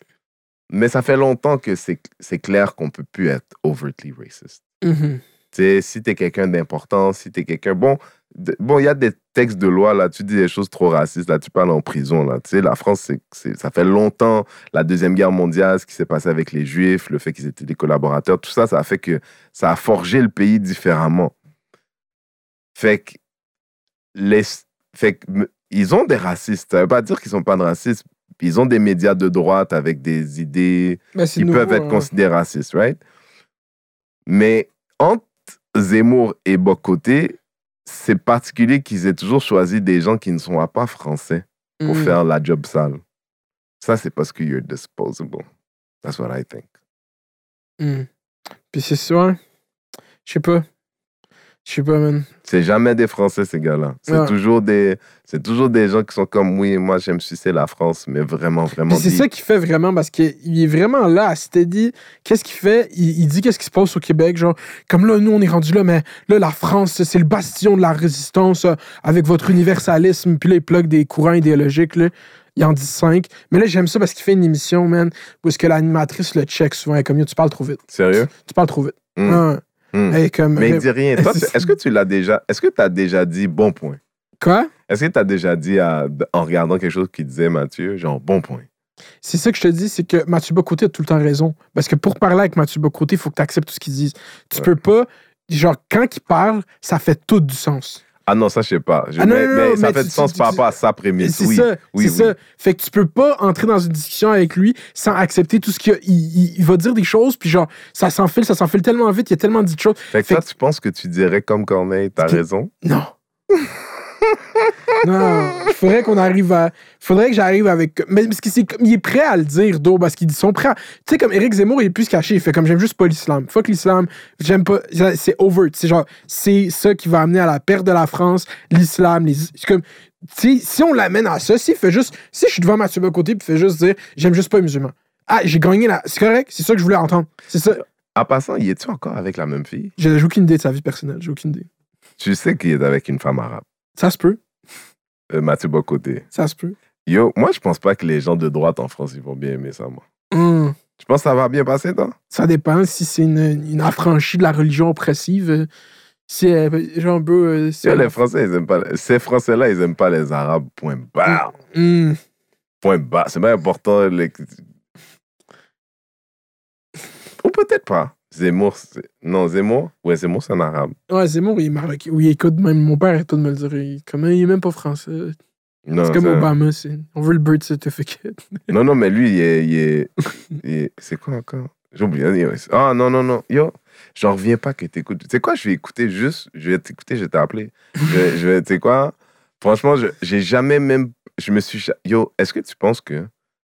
Est-ce que tu penses que Richard, il se masturbe en écoutant ça ce soir à chaque fois que je l'ai vu référencer le show de Mathieu, il parle de ça comme si c'était son fils Ben oui, qui fier. était aux Olympiques. Oh, À chaque fois. mais il est fier parce qu'il fait de quoi que lui, il pourrait jamais faire Richard, il est pas éloquent comme ça. Parce qu'il faut, tu peux le, le donner à, à Mathieu, le pas l'aimer comme il est capable de faire, c'est rough. Je sais pas si moi je serais capable d'aller sur un plateau de télé puis genre juste avoir une idée puis je pense juste ça pendant fucking une heure et demie, genre. Mais il y a plein de gens qui font ça. Je sais, mais dire, mais lui, il fait autre il- chose. Lui, il a vraiment qu'une idée. Ouais. Il a une idée. Il y a une révolution racialiste. Ou du moins, c'est comme ça que je le perçois. Mhm. Mais c'est ça, il y a une c'est ça son idée. Là. Puis là, après, il va prendre encore, il fait ça à chaque épisode. Robin DiAngelo écrit le livre White Fragility, puis c'est son exemple. Euh, ça, c'est la prémisse de la culture woke. Puis euh, tout ça, qu'est-ce qu'il dit dans ce livre? Tu sais, comme les Blancs devraient être guilty de tout. Puis je suis comme, c'est ça qu'il pense. Puis il dit que c'est faux. Puis il dit que. Je sais pas qu'est-ce qu'il dit en fait. Il a pas été poussé, man. Non, mais il est pas- ce. Il est pas, il est pas quelqu'un, genre.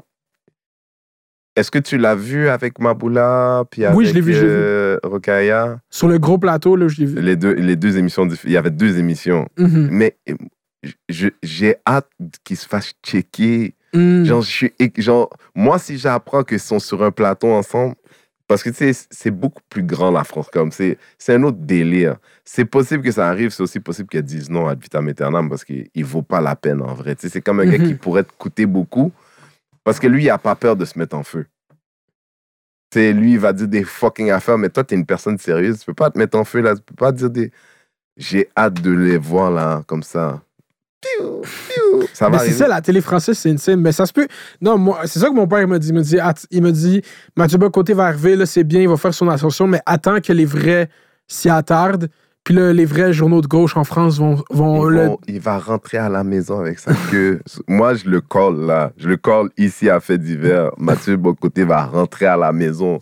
Que quand, quand, quand ils vont décider qu'ils ont fini avec lui, il faut l'exterminer. Hmm.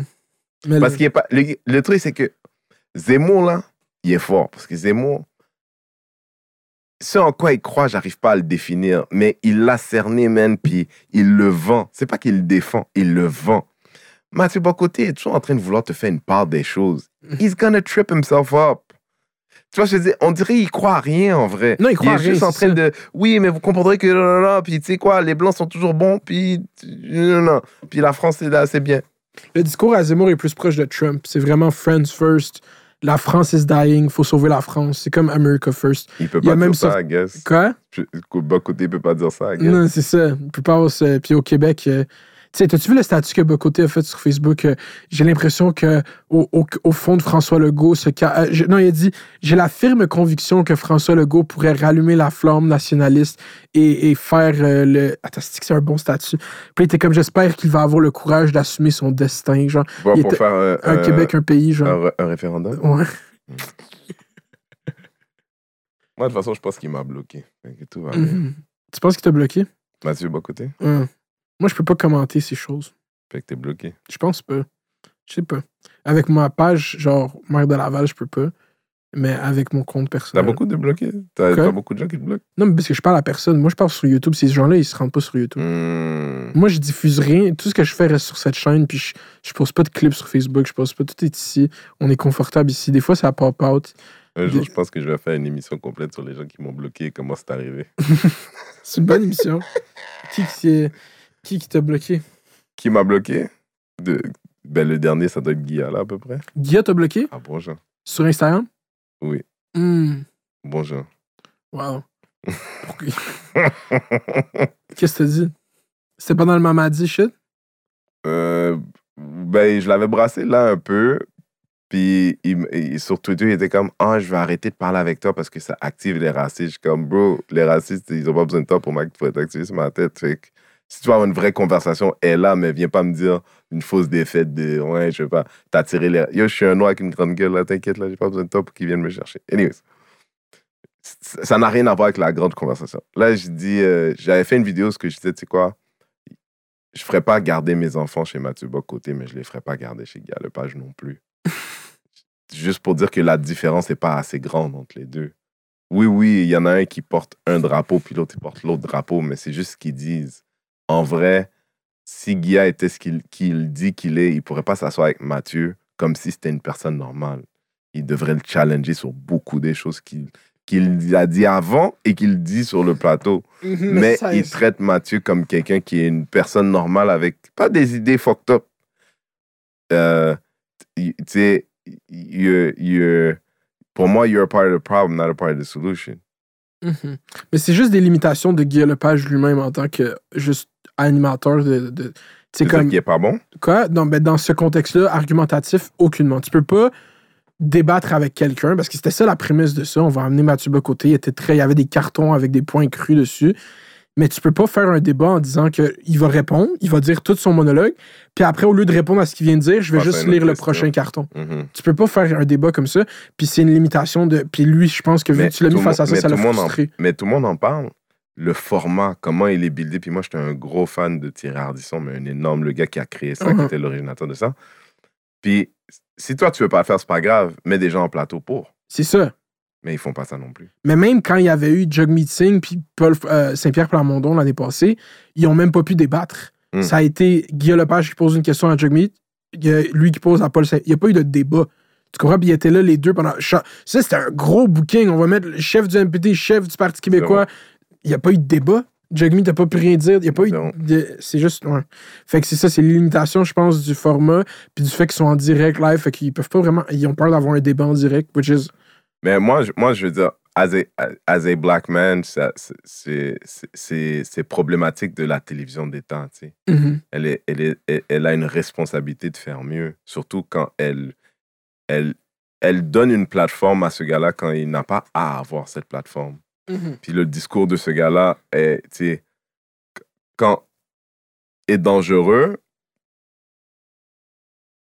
tu quand c'est pas le gars là qui a été tiré sur des gens là qui l'ont. De toute façon, ils se font tous citer là depuis qu'il y a quelqu'un qui fait. un- C'est pas comment il y a un gars, un des. La tuerie de Québec? Oui, qui a, qui a dans son Mathieu manifeste. Qui hein? Je sais pas s'il avait écrit Mathieu Bocoté. Il avait écrit Ben. Shapiro, il avait écrit. euh, Il y Je- avait mis Richard ou il y avait mis Mathieu? Non, Mais je pense qu'il avait mis des Américains. Je pense qu'il avait mis des Américains. Fait que c'était lequel? Bon, en tout cas, il a, c'est, c'est, la voix de ces gens-là. Mhm. Fait que toi, quand tu es la télévision d'État, puis que on, on est dans, là, on est dans, on était dans l'année George Floyd, là, t'es comme, il, il faut qu'on fasse mieux. Puis quand je parle avec euh, Guilla, c'est parce que quelqu'un qui a les mêmes idées que moi, qui a la même couleur de peau que moi, si c'est pas du blue check sur mon Instagram, il regarde probablement même pas. Mhm. So, moi, je parle pas avec lui, mais quand j'en parle, je le hâte parce que, pas parce que je pense qu'il est perdu, mais parce que j'essaie de lui dire que je m'attends à mieux que lui, à mieux de lui. Mhm. Puis lui, sa réaction à ça, c'était de dire non, je veux bloquer. Quand il y avait rien d'insultant, je pense pas qu'il y avait rien d'insultant, genre, Mhm. tu sais, pas te faire fourrer, truc, machin, whatever, pour être insultant, mais je pense que c'était. Ouais, c'était le dernier. Mhm. Mais il y en a eu beaucoup. hein. Ouais, c'est le bloc, c'est le mot facile. Moi, je me suis pas fait bloquer à ce jour. Mais Peut-être tu sais pas. Quoi? Peut-être tu sais pas. peut-être, je le sais pas. Peut-être tu sais pas. Mais le monde aime ça voir. Parce que moi, je parle à personne. Ils font juste regarder. Le Hmm, monde, il lurk. Surtout Instagram. Comment t'as eu ton blue check sur Instagram? je vais demander. Puis ils te l'ont donné dans l'application? Le même jour. Arrête. Oui, c'est arrête. pas la première fois que je demandais. Mhm. Oui, arrête pas de me refuser. Mais bro, je... ah, tu sais quoi? Moi, je suis sûr que ça a à voir avec le fait que, pour une raison ou une autre, euh, il y a beaucoup de choses que j'ai postées qui ont été repostées sur des grands sites. Hmm. Puis fait que j'ai comme, quand tu googles mon nom, genre, j'ai- comme j'ai des reposts sur des Rolling Stones, sur des trucs comme ça. Fait que ça, je pense, ça a aidé. Mhm. T'as été agent d'artiste longtemps? Yes. Yes. Comment t'as commencé à faire ça? Euh, en fait, j'étais agent artiste par défaut. J'étais un executive producer comme Puff Daddy, un petit Mm. peu. Fait que j'étais un gars, un gars qui va prendre un projet de A à Z, qui va être un peu le- l'espèce de brand manager. Le A&R. Ouais, ben, un executive producer, c'est comme, c'est le, le le moitié entre le budget puis la créatif, puis Mhm. le créatif. Fait que, tu as un artiste qui ont des besoins différents, puis ton, mon rôle à moi, ou du moins ce que moi je pense que je, je sais faire bien jusqu'à présent, c'est d'être capable de mettre les bons ingrédients autour des artistes pour a- arriver à sortir le, le plus de eux, puis que ça rentre en termes de budget, puis à terme du temps donné. C'est ça la job. Mhm. Fait que j'ai fait ça pendant longtemps. En fait, j'étais promoteur dans des clubs il y a longtemps. J'étais promoteur dans des after hours au Red Light. Je sais pas si t'as connu à Laval et tout. Je connais le nom, mais je je sais pas tout à J'étais, j'étais un des promoteurs du Red Light 1, 2, 3 et 4. Non, 3. Euh, j'étais, je fais partie de l'équipe qui a créé le, le, le Beach Club à Pointe-Calumet. Les- Mm. en fait, c'était un, un ancien wake park qui faisait rien, puis on a été les- leur proposer de faire des événements, puis c'est comme ça que ça a commencé. Puis après, il l'a racheté, Primo? Ah, 20 ans plus tard. Ah, ça, ça roulait pendant des années, puis il l'a racheté 20 ans plus tard, mais c'était comme, c'était vraiment un wake park, puis c'était des fans de wake qui voulaient, puis c'est vraiment devenu la vocation du truc, mais moi, au travers de tout ça, euh, c'était au milieu de la guerre des motards, puis j'étais trop proche d'une situation un jour, puis je me suis dit, Ah, je veux faire autre chose. Je tombe sur un groupe R&B au spectacle de danse de ma soeur, puis dans ce groupe-là, il y avait un gars qui s'appelle Corneille, entre autres Hmm. tu dois connaître. Puis c'est un peu comme ça qu'on. je- quand j'étais plus jeune, j'avais toujours des rêves de show business. C'est drôle, hein? j'avais jamais pensé à ça. Ben, j'y pense à maintenant qu'on parlait d'avant, mais je, vou- je voulais être présentateur de radio. Genre, moi, j'étais quelqu'un, quand j'entendais une chanson à la radio pour la première fois, je savais que ça allait être un hit. J'avais comme. Mhm. Je sentais comme. J'étais comme, oh, ça là. oh. Puis j'étais comme, comment on fait pour être présentateur radio? Moi, je veux présentateur radio. Puis j'ai commencé à faire mes recherches. Puis j'ai compris bien vite qu'au Québec, you know, ma couleur de peau était un déterrant réel. tu sais. Mhm. Euh, L'industrie était ce qu'elle était. Puis je veux dire, je, je, je pensais ça à 14 ans, puis je pense encore aujourd'hui. Fait que j'avais toujours ce truc-là d'être dans la musique, mais je savais pas quoi. Puis je rencontre ces gars-là, puis je leur dis, ah, est-ce que vous voulez, est-ce que j'aimerais ça être votre gérant? Fait que je commençais à faire de la gestion d'artiste. Je suis T'as géré Corneille, genre le come-up à Corneille? J'étais, j'étais, j'étais son gérant de facto sur ses deux premiers albums. Mhm. Puis c'est là-dessus qu'il y a genre les seuls au monde, puis les gros smash. Oui. Oui, oui, Ok. oui, oui, oui. Puis t'as-tu des royalties de ça? En fait, le- le- le- l'album Parce qu'on vient m'appartient, en fait. Quel album? Parce qu'on vient de loin. Le, le ah, parce qu'on vient de loin avec. Mhm. Ça t'appartient? Mhm. à ce jour? Mhm. T'es-tu en bon terme avec Corneille? Non? Mhm. C'est ça qu'il utilise contre toi. Là. Quand t'étais en bif avec Richard, là, il sortait cet article-là, puis il était comme Ah, même Corneille. Il y a un article qui est comme. euh, à un moment donné, il a dit quelque chose comme ça, vraiment. puis il était comme Ah, même Corneille l'a l'a- l'a laissé Yeah, J'ai tomber. brisé Richard, mais le patin n'est même pas à mon niveau, Joe. Euh, non, euh, euh, oui, fait que non, non, je fais que oui. La réponse est oui, mais, mais c'est un album qui a pris. Mon Dieu. c'est Ben non, 80. ça jouait. Je te jure, j'écoutais la bataille des coupes, puis il y avait, il y avait un beat de Corneille qui jouait Mhm. à la télé française cette saison. Fait que si t'as un beat à un, un baguette, il faut te mettre les trackers. Là. Non, non, on est, je, je suis représenté. On a des, on a des deals avec des gens qui s'en occupent là-bas. Ah, mais on peut-tu rentrer dans le petit? Pourquoi toi puis Corneille, c'est quoi le bif? Genre, quoi qui se passe? Il n'y a, y a pas de team, man. Ça, c'est quand, quand, la, quand la relation s'est terminée, il y a hum, juste avant mon- mes 30 ans, fait qu'il y a 4, 15 ans maintenant. Hum, on- imagine, on s'est jamais recroisés. Hmm. Fait après que les choses soient dealées avec les avocats, après que toutes les choses soient réglées, c'est même pas quelqu'un que j'ai croisé par accident, pour te dire à quel point. Fait que c'est même pas qu'il y a du. Mhm. Juste, you know, des fois, à la, à la base, à la, à la base, on avait comme une relation particulière parce qu'on a, on a fait des grandes choses ensemble, on a voyagé dans le monde ensemble, on a, on a, on a pété des records ensemble. sais, C'est comme un truc qui est, qui est particulier. Fait que c'est, c'est quelqu'un qui, même là où je suis aujourd'hui, le fait que j'ai été libéré de cette aventure-là m'a permis de trouver ma propre voie aussi. C'est quelqu'un que je remercie et que j'aime, j'aime d'amour pour toute cette chose, toutes ces choses, même comme là où je suis aujourd'hui. Je suis, je suis le résultat de toute cette, de ce journey-là. Tu sais. Mhm. Euh, mais, mais je me suis aussi rendu compte au moment où on s'est séparés qu'on était, on s'est rencontrés comme étant des collègues. On a, le show business, c'est comme un truc où est-ce que tu as le plaisir de travailler avec quelqu'un avec qui tu partages une passion. Tu sais, ça fait que les gens, ils ont l'impression d'être close et tout, mais c'est pas mon ami. Le jour où on a arrêté de travailler ensemble, on s'est rendu compte de ça, I guess. Mhm. Fait qu'il n'y a pas de bad blood, genre. Non, pas, pas chez moi, en tout cas. Mhm. Ouais. Know. Mais ça fait 15 ans que je l'ai pas vu. Je ne vais pas répondre pour lui, mais Mhm, Je vais l'avoir ici, je vais lui demander. avec plaisir. Non, pour vrai, moi, j'ai pas. je- Tu sais, comme. Je suis un humoriste aujourd'hui. Genre, je suis tellement loin de tout ce que j'aurais imaginé. Genre, c'était pas. Tu sais, parce que quand tu me parles de Corneille, tu me parles d'une réalité qui est comme il y a 15 ans en arrière. Il s'est passé tellement d'affaires entre les deux. C'est sûr, ouais. Euh, fait que, mais, mais, mais moi, je, je reconnais les blessings que j'ai aujourd'hui. Puis je me dis, tu sais, si je change une affaire dans, dans Journey, je peux pas garantir que je suis là aujourd'hui. Puis là où je suis aujourd'hui, je suis vraiment, I'm really happy. You what I'm Mhm. saying? Genre, j'aime ce que je fais. Je pense que je, I'm really good at it too. Puis, tu sais, lui, il fait partie du Journey. So I have to pay homage and respect. Puis non seulement ça, ça a été une expérience de fou. Là. On Ben a oui, fait des tournées sûr. de Zénith, on a, fait, on a rencontré des gens, des stars mondiales, bro. On était, euh, on était des soirées à l'hôtel Coste à manger, bro. Puis je- moi, je m'en suis à un moment donné, je suis comme, yo, je reconnais cette voix. Puis la personne qui est dans mon dos, c'est Usher. Mais comme dans mon dos, genre, ses cheveux touchent mes cheveux, là. Genre, à chaque fois qu'on rit, on se tape la tête. Je suis comme, tu sais- que t'entends quelqu'un qui. Imagine, tu as tellement entendu sa voix sur Mhm. record tellement souvent, puis c'est comme, Who the- Ok, what's up? C'était un autre monde. C'était private chauffeurs. C'était c'était un autre monde, bro.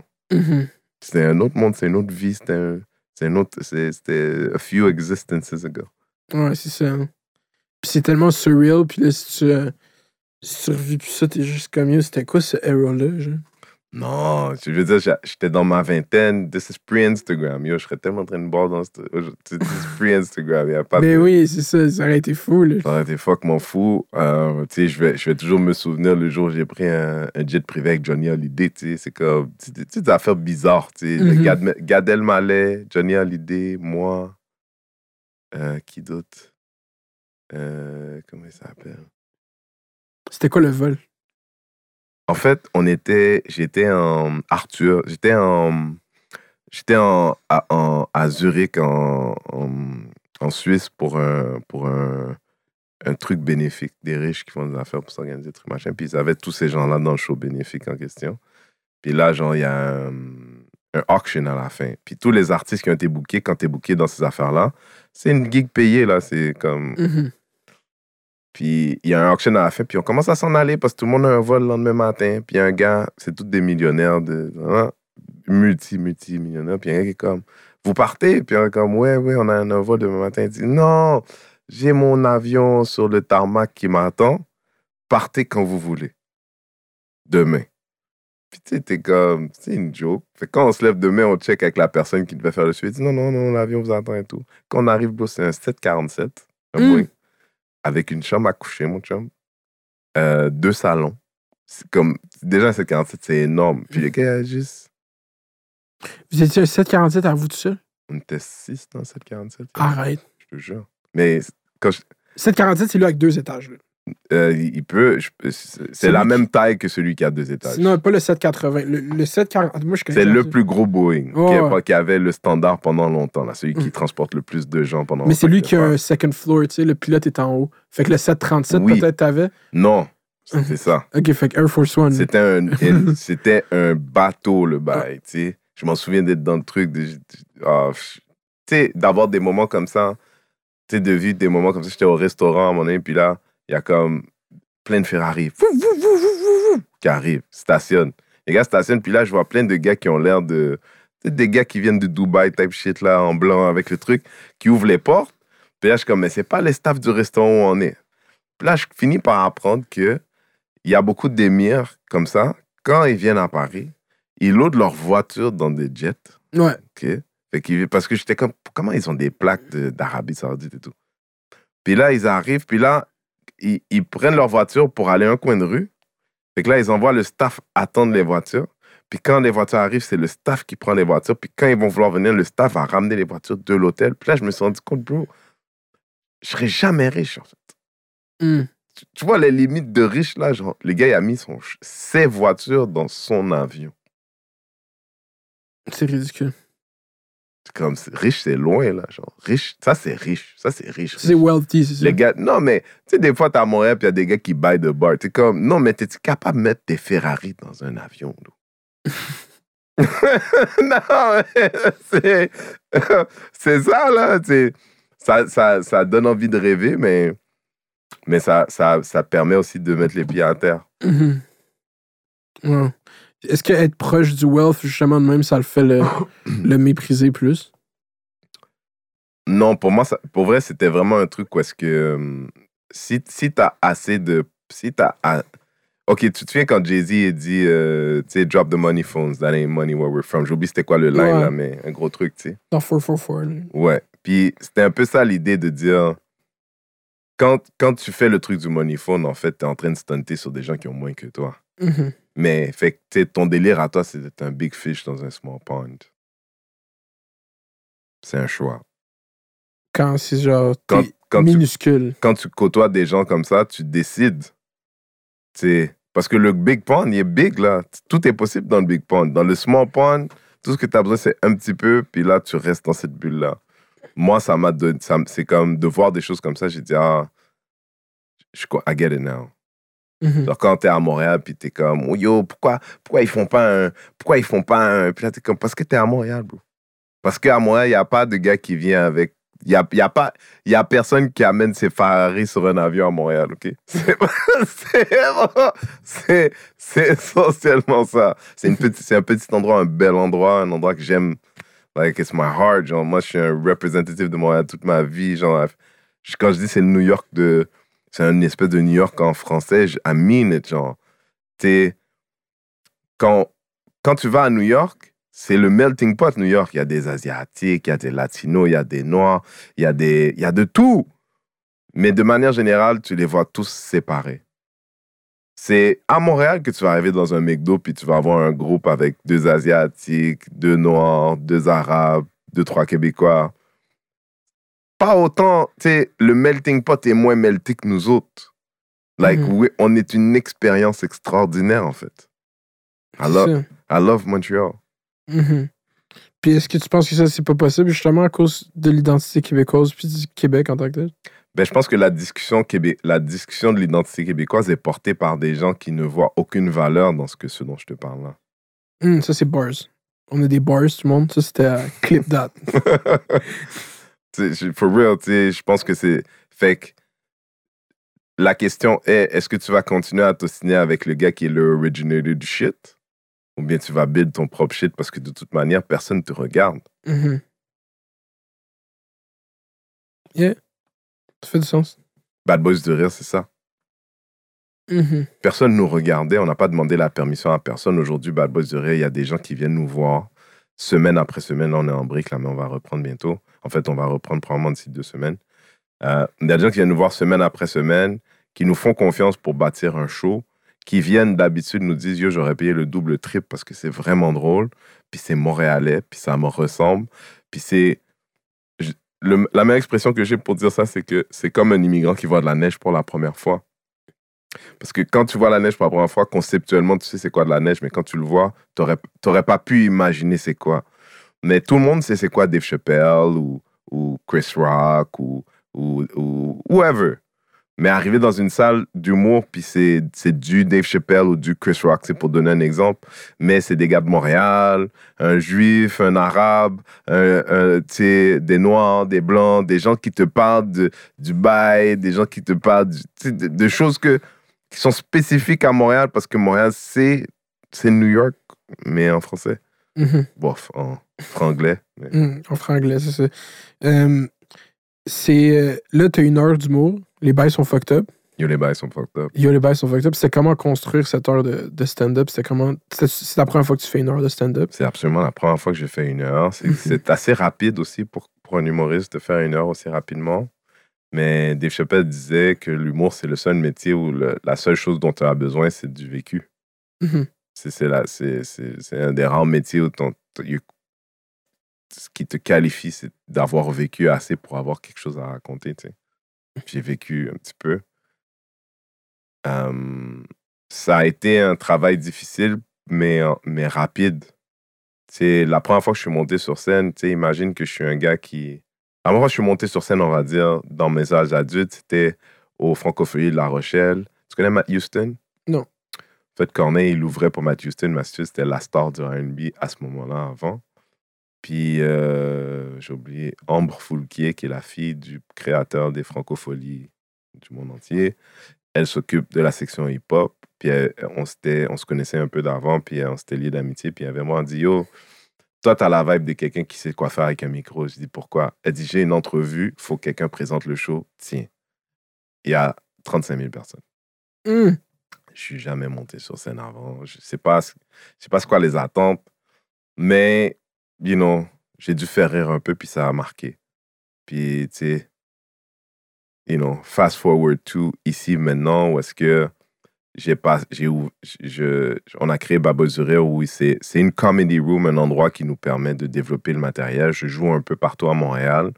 J'avais beaucoup de choses à dire, puis comme j'ai 40 ans, je suis comme, j'ai pas envie de pop à 65.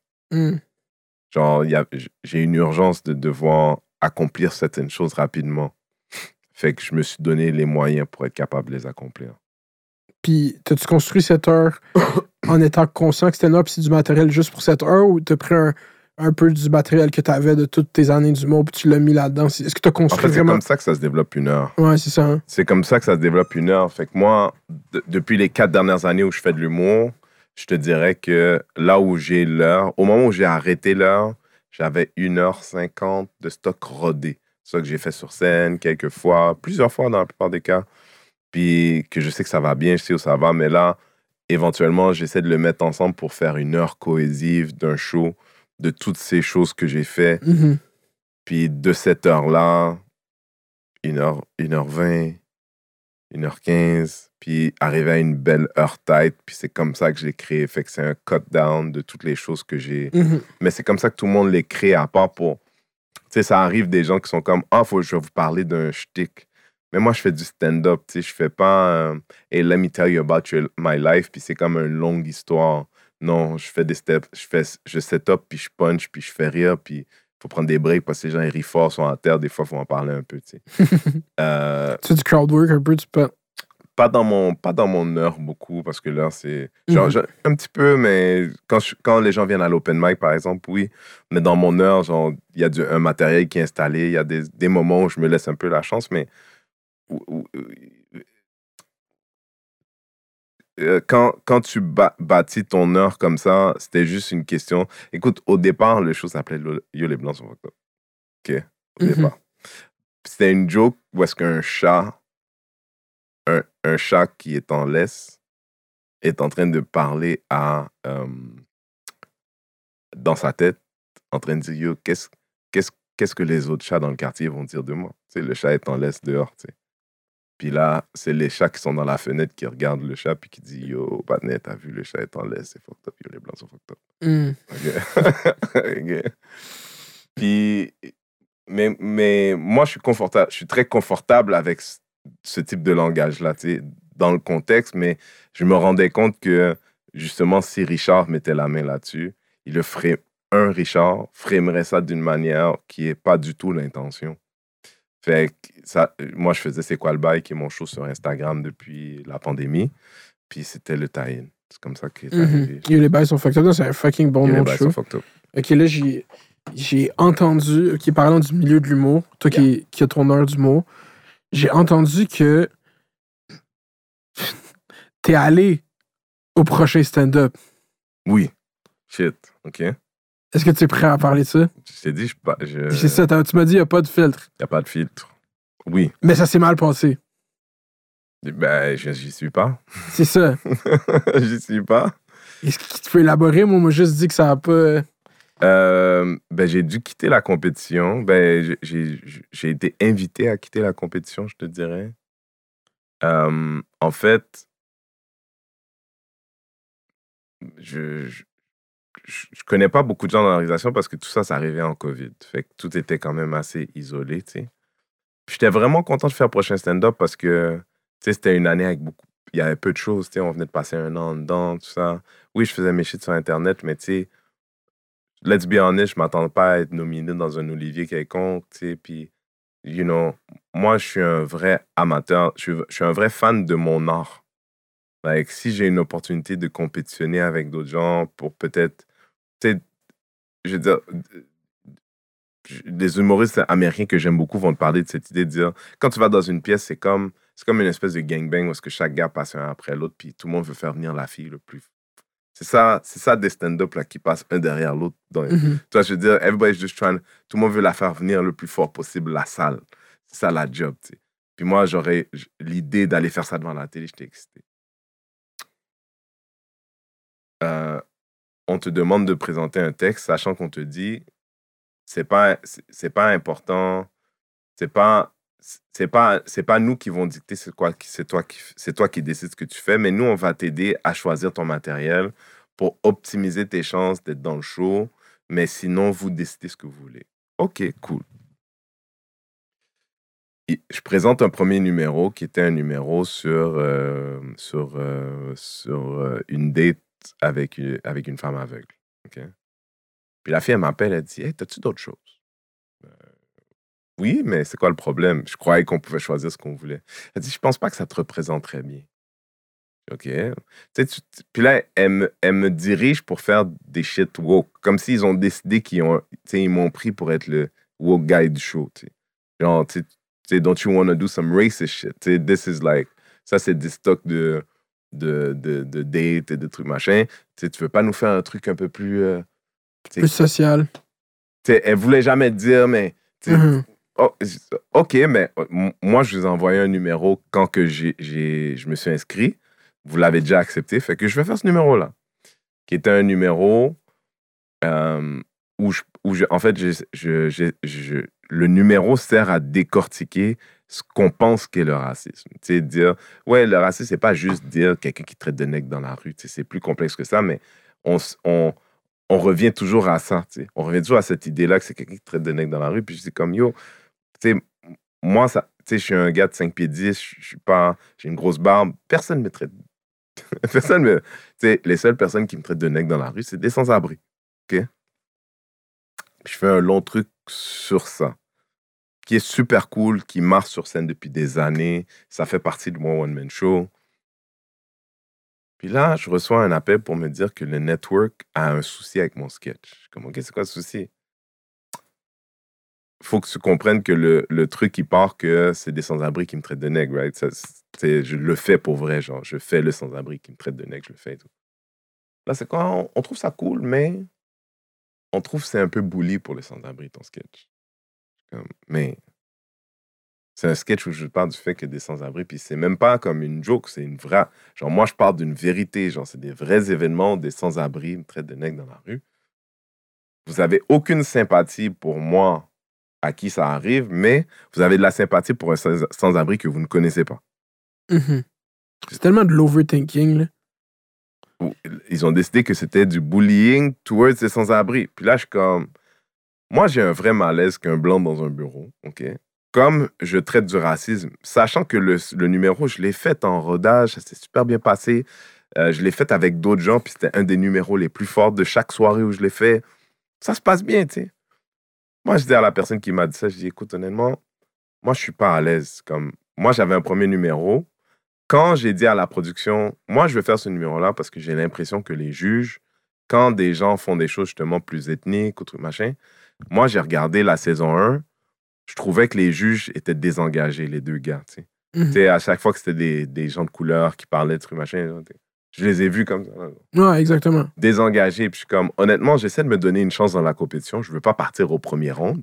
Fait que j'ai décidé de faire le truc sur ma date avec l'aveugle pour me donner, tu sais, pour être plus rond, pour pas qu'il arrive, ouais, c'est bon, mais, tu sais, euh, les trucs ethniques, là, euh, tu sais, non, I'm gonna just do something neutral. Ils ont vraiment dit à un gars qui a fait des jokes sur le fait qu'il était gay qu'il y avait trop de jokes sur le fait qu'il était gay. Mm. Puis c'était un bon numéro dans Mm. la première saison. Ouais. Fait que c'était vraiment... C'était une belle observation que tu as faite.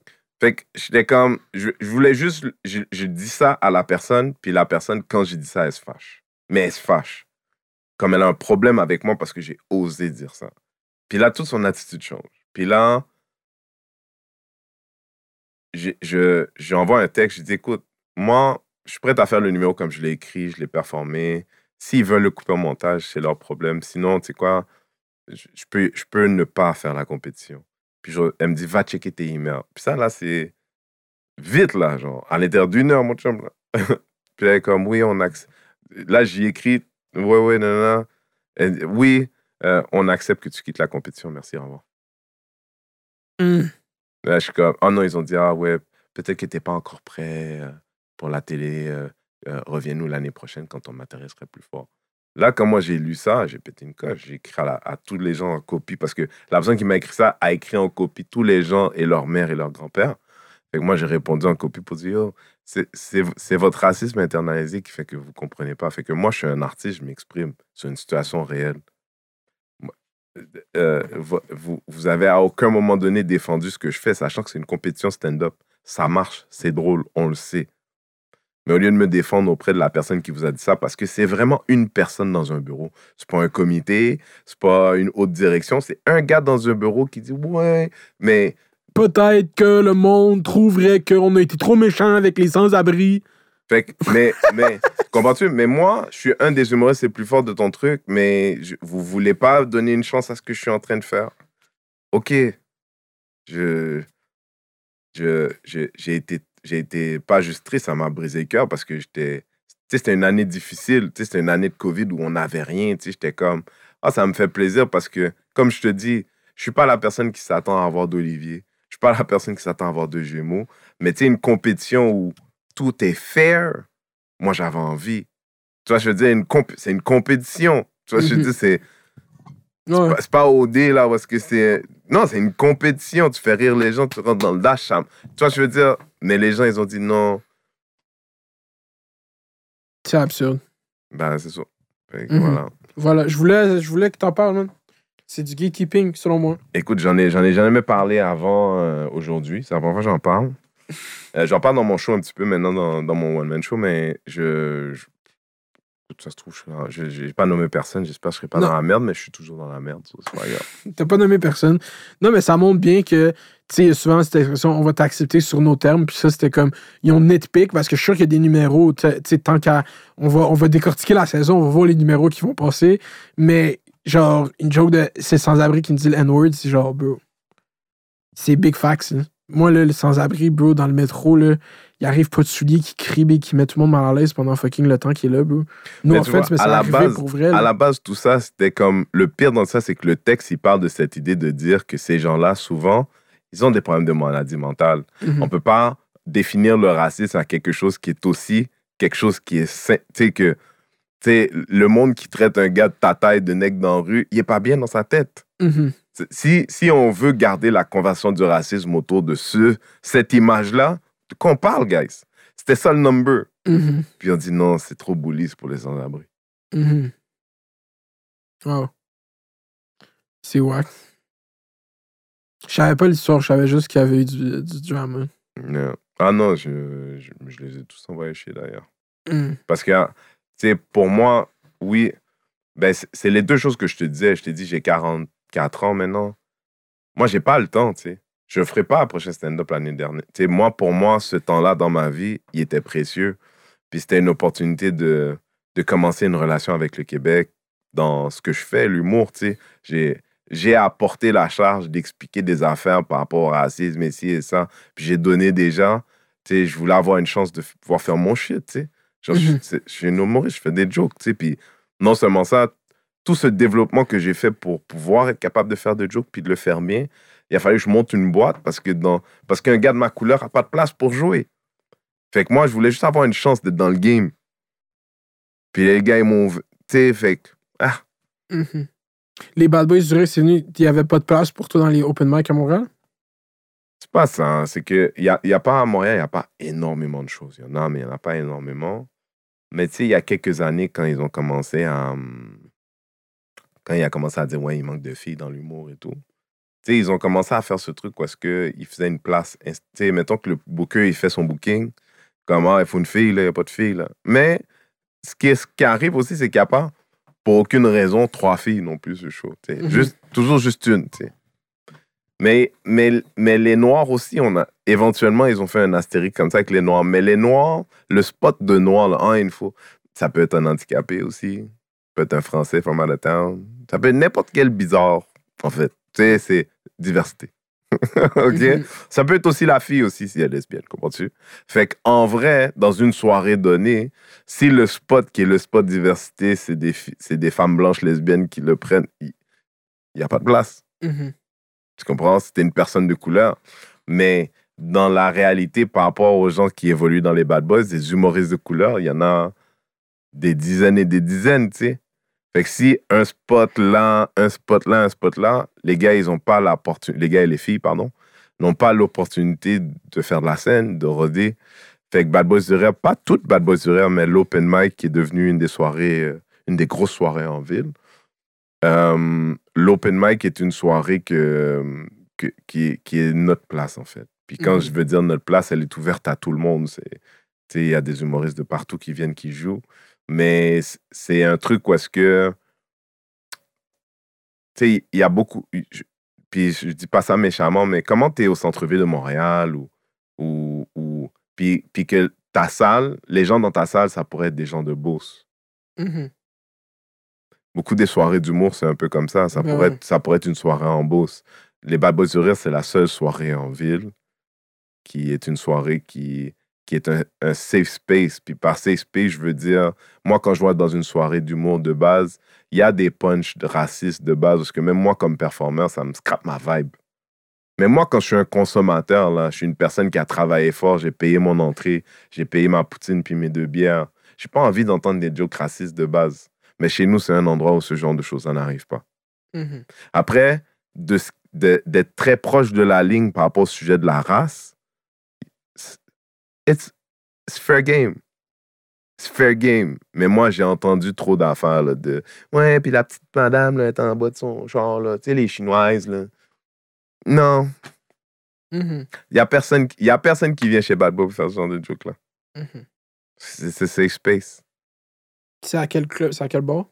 En fait, on, on est au restaurant Le Essence euh, les jeudis. On va reprendre les open mic. Mais Rire, il faut nous suivre sur Instagram Mhm. parce qu'on on est une comedy room éphémère. Fait qu'on produit des soirées dans divers endroits. Mais ça, j'avais vu sur Instagram, vous aviez atteint un gros milestone. C'est pas 10 000 billets vendus, 100 000 billets vendus? Ah, ça fait longtemps. On a, on a fait 10 000 euh, à l'année 2. À l'année 2, c'est quand même impressionnant. Félicitations. Merci beaucoup, frérot. Mhm. C'est c'est vraiment, ça a été une vraie surprise, mais ça a été aussi comme un, un peu comme, comme ce que je te disais quand je te parlais de ton succès. tu sais. Euh, Il n'y a, pas- y a pas beaucoup de choses qui peuvent te permettre de quantifier ce que tu fais bien, mais dans l'humour, la plupart des comedy rooms en ville, euh, on a un volume plus impressionnant, puis on est, on est un peu spécialisé, tu sais, on va dire. là, on va Mhm. faire. Eux, ils appellent ça l'humour ethnique. Ce que je déteste, c'est de l'humour point barre. C'est juste, c'est juste ethnique parce que parce que toi, tu trouves ça spicy, mais nous, on n'est pas ethnique entre nous, on est juste nous, right? Mhm. Fait que, tu sais, euh, fuck, j'ai oublié la question. Les 10 000 billets vendus, le milestone. Oui, les 10 000 billets vendus sont arrivés à la deuxième année. C'est- J'en avais parlé au moment où on a gagné le prix, euh, le prix Impact avec, au Gala Dynasty. Euh, mais je pense qu'on en a fait autant depuis. Mhm. Sais, on, est, on fait on- on a le open mic, le open mic qui a commencé au tir agricole euh, euh, dans le quartier gay. Et, et on faisait 100, 114 personnes par semaine, c'est fort. quand même. Yeah. Euh, merci pour ton temps. On a fait le, run, man. On a deux heures et demie easy. Là. Shit, Comme le temps, il passe vite là, quand on parle de. shit, j'ai même pas vu ça, man.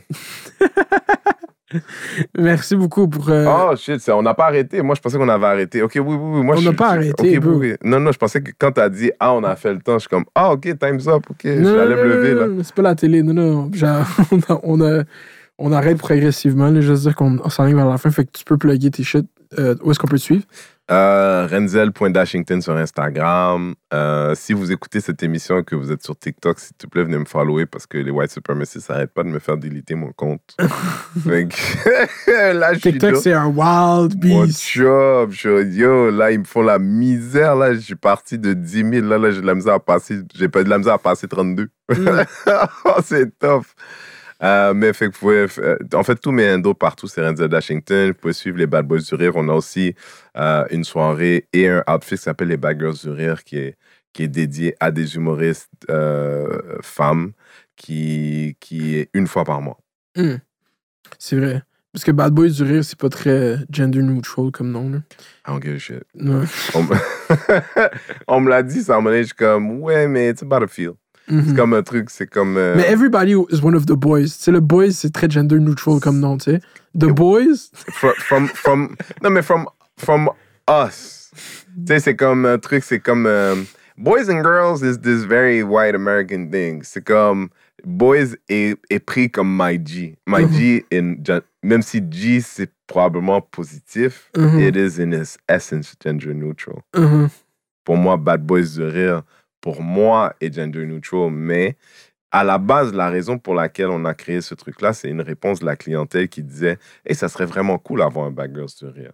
Puis moi, je savais même pas qu'on avait assez de filles, tu sais, parce que on, on- Bad Boys du rire est un espace ouvert à tous, mais dans les dernières années, je me suis rendu compte qu'il y a beaucoup d'humoristes, surtout les humoristes sont un peu établis, qui avaient peur de venir chez nous Mhm.